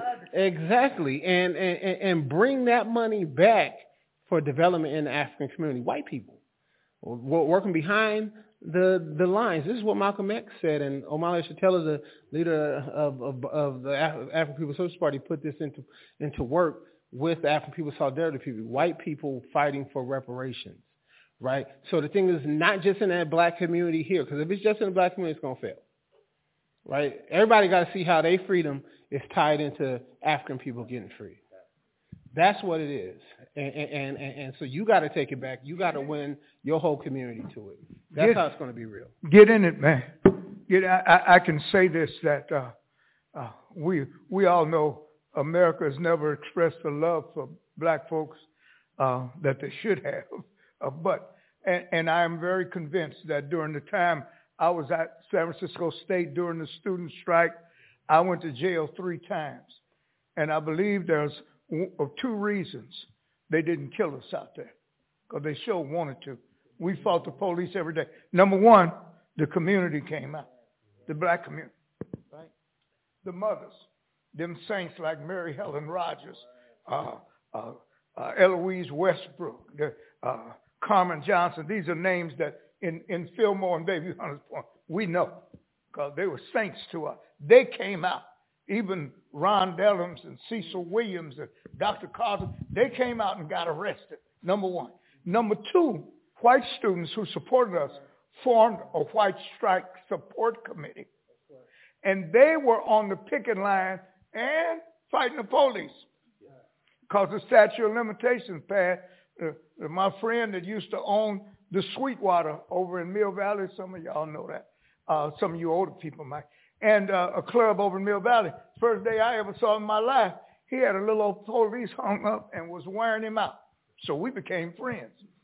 I figured he was a good guy to make friends. But the point I'm saying is because people get involved, things happen. And, and, and, and, and here's what right thinking white people have to understand. Reparations is your fight too. Bringing parity and help to this country is the only thing that's going to save the country. Because I'm a, I'm, a, I'm a firm believer. It ain't going to go on like this forever. The world will not stand for it. So thank you, for, one, for reading the report. And I just wanted to back up, and I, I know that I was remiss in not thanking Shauna earlier. Thank you so much, Shauna, for your amazing organization. Really appreciate you. And thank you also, I want to shout out Naomi Jukes for her work here at the library as a racial equity manager. Um, so one, thank you for reading the report because we can't say that everyone who is um, giving an opinion on, on the San Francisco reparations plan has read the report. so three things come to mind. One, um, we currently have something called the Free Minds Initiative, which is uh, free mental health opportunities for black San Franciscans. And this is culturally congruent care. And this is related to both reparations and to decades-long advocacy from black community members about the problems with our current mental health offerings and what community members want to see. So whether that's support for you and your newborn, whether that's body work, somatic, um, or psychotherapy, we are funding that. And so I would invite everyone to visit the San Francisco Human Rights Commission's page. And if you are black, sign up for that. Um, Free Minds Initiative. Uh, two, I personally believe that policy is really important because it removes the discretion um, from otherwise biased decision makers. So as much as you can uh, manage the people in charge through policy and you set guardrails and standards around that, then I think that organizing has to be coupled with policy. I think that our legal system, for better or worse, is what we have to work through. And so to me, it's, it's one tool in a toolbox. It's not a silver bullet by any means. Um, but to that end, we are having conversation at the Board of Supervisors that the Reparations Committee is leading. So March 14th, I invite everyone to please come out and give public comment because they will be voting on the draft of the San Francisco reparations plan March March 14th, and that's at 3 p.m. And then lastly, on the point of organizing, it is about engaging uh, communities who this is, it's about public education for communities who this isn't second nature to, who don't understand the why or who don't support the why. Um, and so we're having a number of listening sessions. The Reparations Committee is across the city. If you have an Apple, I invite you to pull your phone out and I will airdrop you the flyer for this Thursday at USF. 6 to 8 p.m. in Fromm Hall. We'll be having um, Professor Taylor, who's a member of the committee, uh, as well as a professor at USF, Tanish Hollins, who's a co-founder of SF Black Wall Street, and Tarika Lewis, who is the first black woman, first woman to join the Black Panthers in San Francisco, um, talking about cultural spaces and spatial justice and really about why black people need land back, particularly here in San Francisco. Hi, my name is Nick. Uh, thank you. Want to say thank you for sharing your understanding and uh, expressing it um, and following through with it. Um, I want to ask about uh, what's the what are the mechanisms for us to continue um, your work or the work around reparations? Uh, what are the toolkits? You know, we talk about what people can do or how they can be involved, but literally, like, um, how do we put this in other people's hands so they don't forget? Um, how do they know that they can participate? Where do they send money to? Um, how do they support? Um, need to show up? Um, or how can they continue to do, um, you know, the brick and mortar things that need to help uh, as far as like you know reparations moving forward. Um, and then Dr. Cecil, I wanted to ask as well too, like the uh, the ethereal aspect of of, of, of, of the reparations movement, like um, the Orisha muses, or like you know someone who is coming from the spiritual perspective about how this has affected us for hundreds of years and like, you know, where are we're going after this and, you know, how this is going to take us to a place where we are healing, continually healing and healing the planet um, as we deal with like, you know, uh, our environment um, and, our, and the social impact it's had on us. Um, so I, I can ask the second question. I know the first question was a toolkit, and I think someone wanted to mention about the toolkits and how do we get it to the hands of the, the community. Um, but as far as like the, the spiritual aspect of reparations, I I look at it as um, a beginning. Um, it's it's it's I don't look at it as the only aspect, right? There are things that you know we are doing currently, right? Within our black communities um, and communities at large that are sustaining black people. Like we have people representing different organizations, for example, um, the Uhuru movement, um, Oakland um, advocacies um, like create the space. So I feel like if we as a community or as people connect with organizations that are feeding positivity positively into the community, then that will impact us spiritually because we need people. We can't create this movement without connecting to people and the, the spirit is the energy that we have in pushing the movement forward. Yeah, I just wanted to echo that. It's uh, it's tied to the people. What was said earlier. Um, concretely, we have an Uhuru House in East Oakland, uh, where we have Black Power Sunday rallies every second and fourth Sundays, and that is one place to connect. We have an Uhuru Furniture and Collectibles Institution, an economic institution in Oakland that's been there 30 plus years uh, on Grand Avenue in Oakland. We have uh, the Grand Lake Farmers Market where we have a, a market booth there every Saturday. It's about economic development because we have to have our own underpinning economically. And as what um, Matt Smell had said earlier, it's about dual and contending state power. The thing that we fight for as African people is for have power over our lives. Uh, when everything else said and done, it's power. That is what we fight for, is to have power over our lives and not be dependent on those who have the power over us. And we know how they got the power. What we must do is find ways to build that power, and we cannot do it without going to the masses of our people. And that is connecting with them at the community center, at the economic institutions, or wherever people are. If we go to people's knocking on doors to get them to join the organization or support the organization, we have to connect with real people on the ground. And that's the thing that's going to make change. It's power. And that is why in this economy, uh, a handful of people control 90% of the media. And they want to keep you deaf and dumb in terms of every news source. Everything you hear about is Ukraine. Ukraine, support the Ukraine, but you don't hear the other side of the story. So the reality is we have to go to the people and we have to connect to the people. And I just wanted to end one thing I just had to say as the African People's Socialist Party, the question of reparations is real. Uh, we have on our point 11 of our 14-point platform, I just want to read briefly. We want the U.S. and the international European ruling class and states to pay Africa and African people for the centuries of genocide, oppression, and enslavement of our people.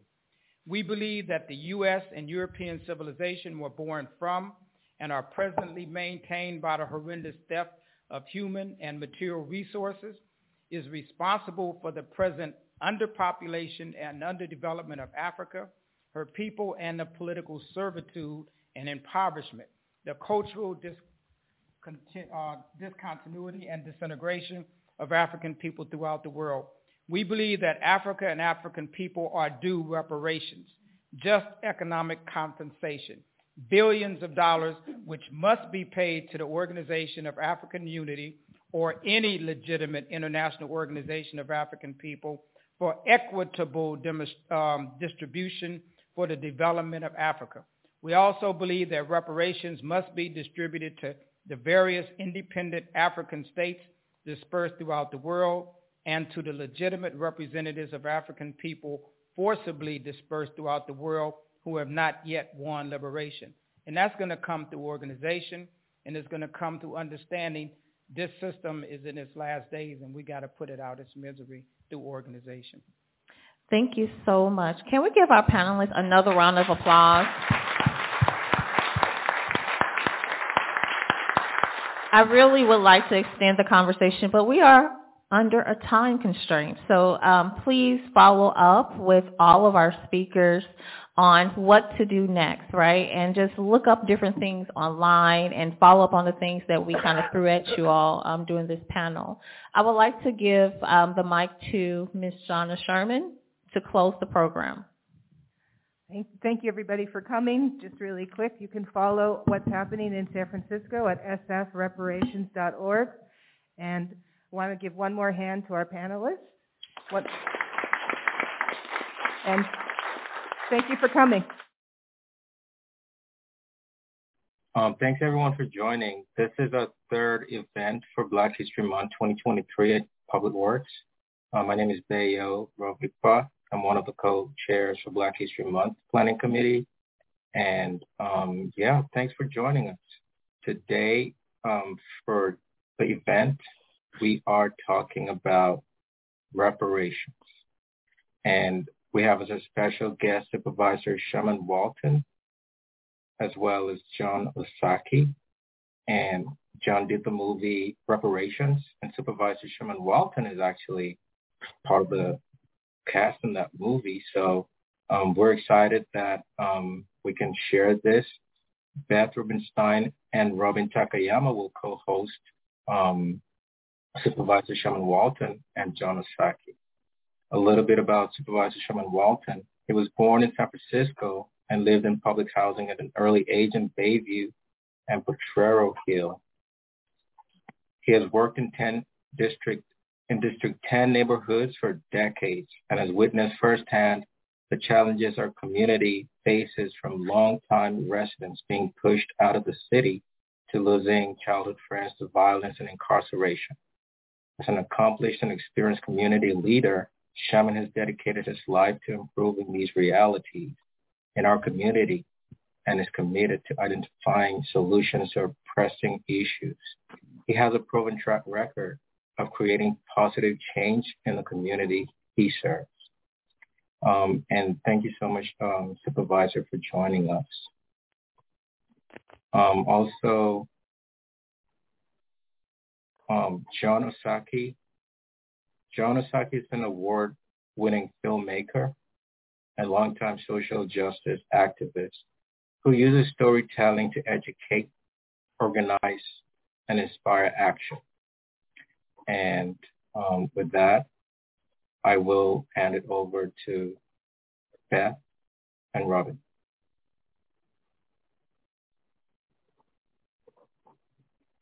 Actually, we're going to hand it over to Robin. Oh, uh, were we going to hear opening remarks from the supervisor? Oh, yes, that would be great. Okay. Take it away, supervisor. Perfect. And first of all, thank you all just for hosting this important conversation today. I want to thank DPW for taking the time to acknowledge Black History Month and for bringing us together. I think it's very important that all of the city embraces Black history, not only during Black History Month, but of course year round. But it is very important that our city departments take the time to host discussions and conversations like this, particularly uh, during during during these times. So thank you so much for doing that. I want to thank Jon Osaki for working to engage other cultures and understanding the importance of reparations for Black people here in the United States, and of course for us here in San Francisco and just really getting people to understand that it's important to repair the, the harm for the black community and provide real reparations, but also understanding that we're going to need all of our allies to work together and support. We need the understanding of all communities, and most certainly this documentary works to bring together communities and understanding why reparations are important and how we can support each other in the work. So I want to thank all of you for having us. It's good to be here and I look forward to the discussion. Thank you so much, uh, Supervisor Walton. Um, I just want to acknowledge I'm Robin Takayama, and contract admin at Public Works, and this is a learning opportunity. We're on a journey together to have better understanding, and the goal of this program is to increase the understanding that racism continues to negatively impact Black people. So to measure this, we're releasing an anonymous poll. Um, Clint is going to help us and post the poll right now. And we would really love to have everybody's participation. The poll says, I understand the reasons for African American reparations. So go ahead and um, respond to the poll. We're going to do a poll at the beginning of this program and then also at the end and see if we move the needle through the discussion and the screening. Um, this is a timely screening. Um, the draft of the San Francisco reparations plan was released in January, and also this weekend marked the 81st anniversary of the signing of Executive Order 9066. This is the order that led to the forced incarceration over 120,000 Japanese Americans, which is a topic for a discussion for another time. But for transparency, my family received reparations for this incarceration of Japanese Americans during World War II. So it is possible. Um, we do encourage everyone to continue responding to the poll as I hand it over to Beth. Thanks, Robin.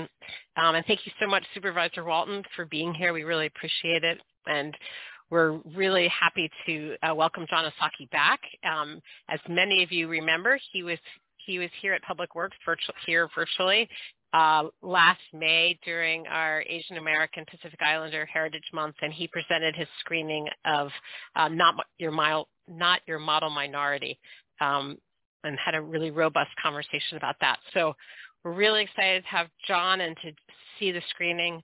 I do um, I do want to just uh, caution everybody that, that the the film is intense. There's there's um, there's depictions of lynching and people in shackles and um, racist depictions. So there's um, just want to give you a heads up about that. And then um, I see our poll. So we don't have like it's not too late to do the poll. Uh, we've got about two thirds of you who've done it. It's completely anonymous.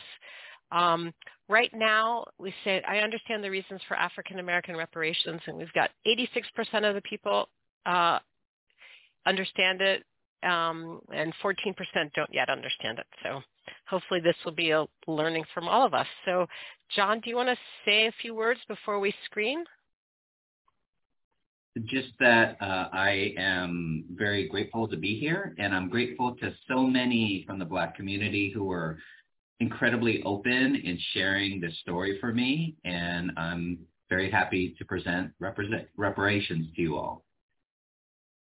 Okay, let's close the poll and um, show the results, and then we will um, screen the documentary.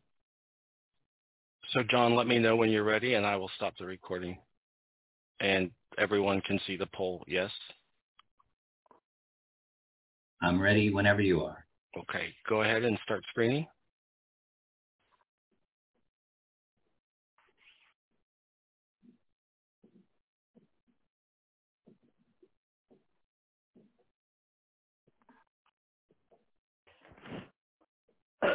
You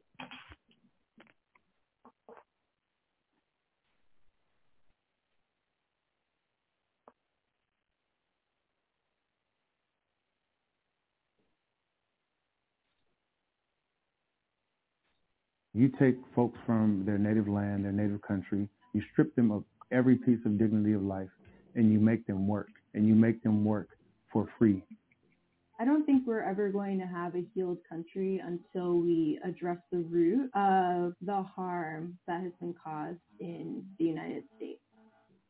Uh, we were promised 40 acres and a mule after slavery.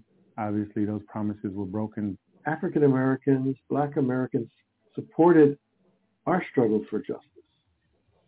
It is about how much pain was inflicted upon thousands of American people who happen to be Japanese in terms of ancestry. But this black American cries out as loudly as my Asian American brothers and sisters.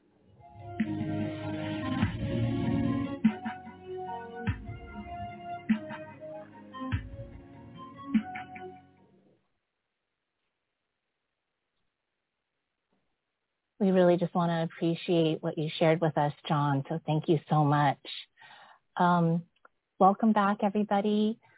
We want this to be a space for all of us at Public Works to learn and grow and um, be able to ask questions. Um, so we encourage you to put questions in the chat, put comments in the chat. If you feel comfortable coming on, you know, on video to ask your questions, we welcome that. Um, we want this to be a space recognizing that we're all on our journey to learn more. Um, and so just to uh, talk about the rest of the program, we're going to have about 15 minutes for Q&A. We will launch the poll again. Um, for the folks who came late, we had a poll at the beginning um, seeing who understands the reasons for African American reparations, and then we'll have final marks from, remarks from our speakers to close this out.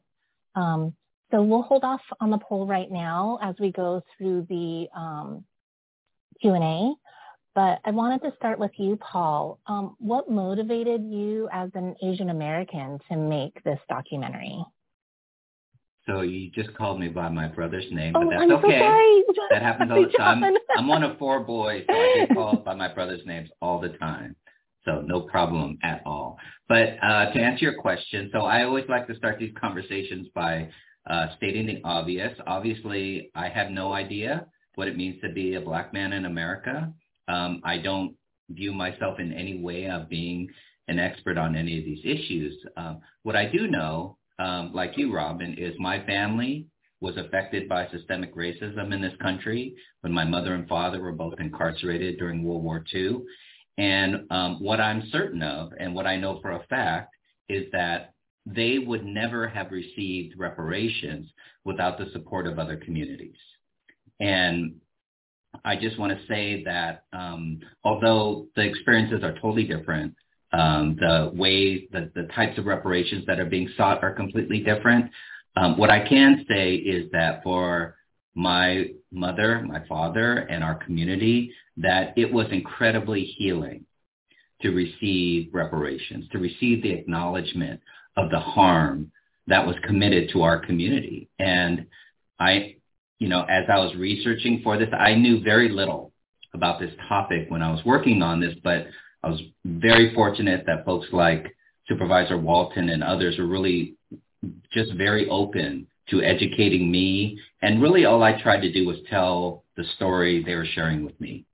Um, and so that's really my motivation is that um, I just am convinced that um, in order to address uh, systemic racism in this country, in order to heal it, that communities have to work together. We need to be willing to stand up for one another. It can't just be the black community fighting for their issues or Asian Americans fighting for their issues or any other community.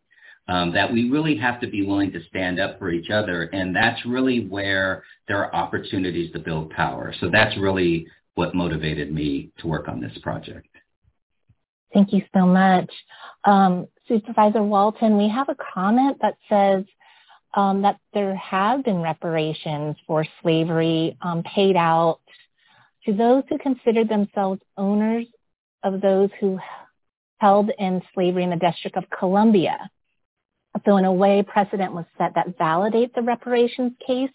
Can you talk about other examples of successful reparations for the descendants of slavery that, that you're familiar with? Yes, so first of all, if, if you go back to even the Rosewood Massacre uh, in the state of Florida, there's reparations for descendants of that community where their children get to go to any school in Florida for free, uh, any college, any higher education opportunity. Uh, when you look at the fact that there were reparations provided, of course, the whole purpose of this video is to say reparations were received by a certain community and this would not have happened if other communities and cultures did not come together to make it happen. So let me just start by saying, one, I would never say that the Japanese community or the Native American community ever received their just due for the injustices that happened to them in this country. So let me start there. But I will say that because they received some form of reparations, for people to say that this is unprecedented, for people to say that this conversation is ridiculous, uh, that's where it becomes very problematic. There were reparations given to settlers claiming to be seated in Spanish territories to the tune of 7.5 million in 1800 to 1825. In 1831, the U.S. Cherokee Treaty, 5 million. 1868, the Cheyenne Treaty of Fort Laramie, 3 million. In 1877, the U.S. Sioux Treaty for Fort Laramie, 15 million. 1897, U.S. Klamath Treaty of 1897, 20 million. 1946, U.S. Japanese Reparations Agreement, 500 million. 1988, U.S. Native Hawaiian Lands Claim Settlement Act, 1.2 billion. 1990, we even gave reparations to, to Gulf War participants, 12.9 billion. In Kuwait, 2017, Warsaw Reparations Agreement between the U.S and Poland to the tune of $8.2 billion.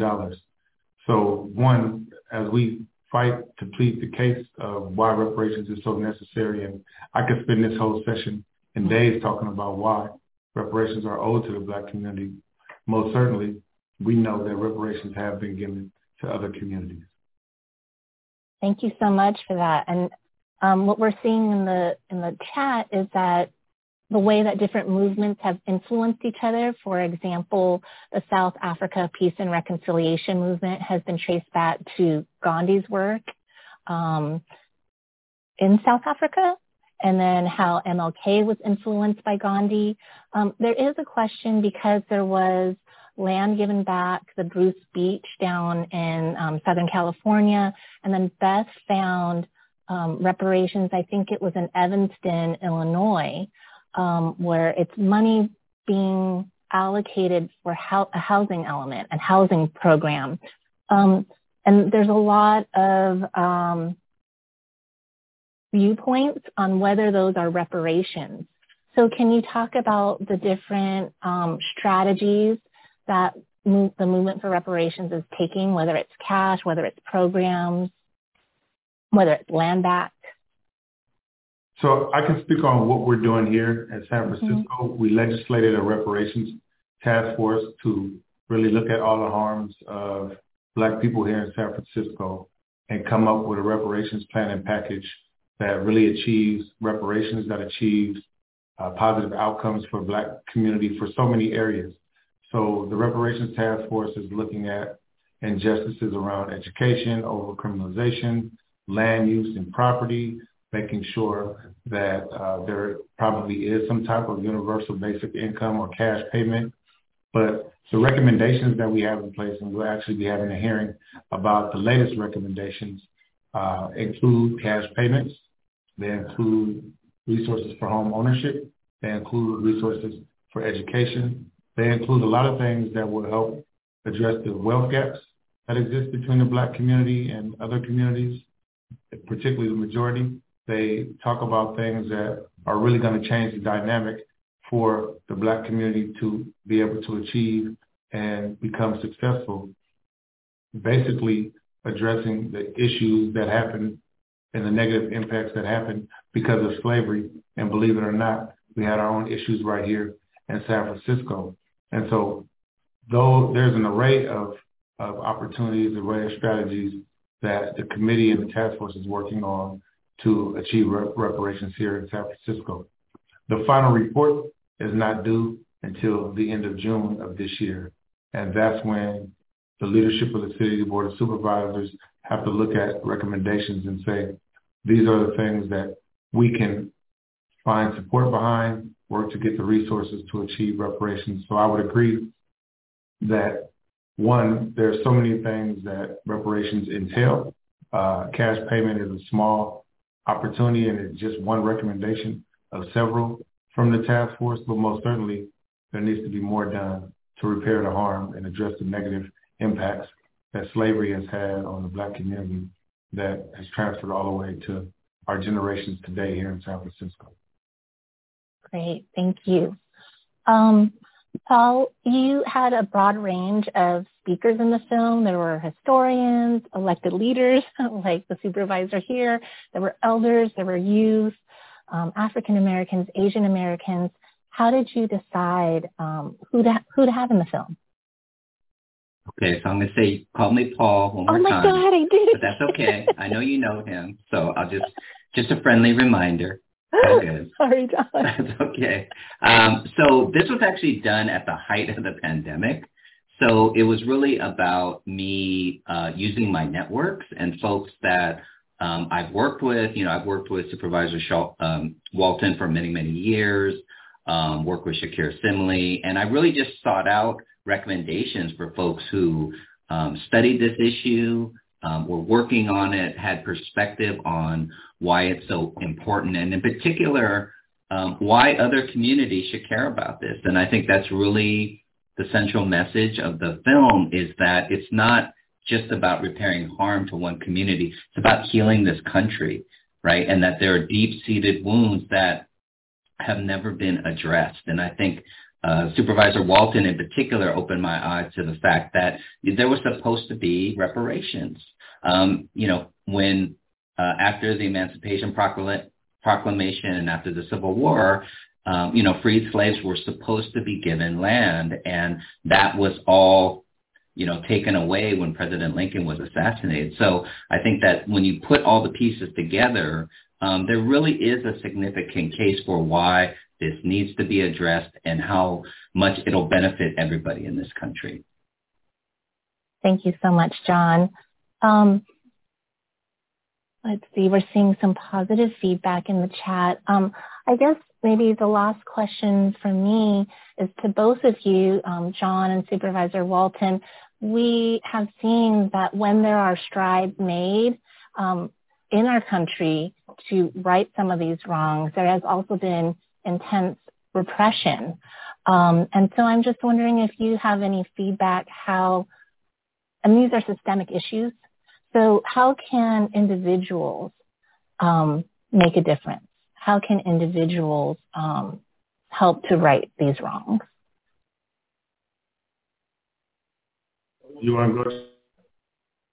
Sure, I'll let you. Uh, I'll go really quickly. I just think that there are, as we've talked about today, uh, a number of recommend, um, reparations movements taking place. There's one right here in San Francisco, and you can um, engage in that by participating in the public hearings, um, sending in letters of support around the recommendations. There's also a reparations movement here in California, um, and that is also uh, moving forward and making progress, and you can also weigh into that. So there's lots of ways. Um, I know that I've, you know, I've shown this film, had discussions all over the country, and so sometimes people are feeling like, well, it's not my community, so I'm not sure that I should, you know, it makes sense for me to weigh in, but it really does.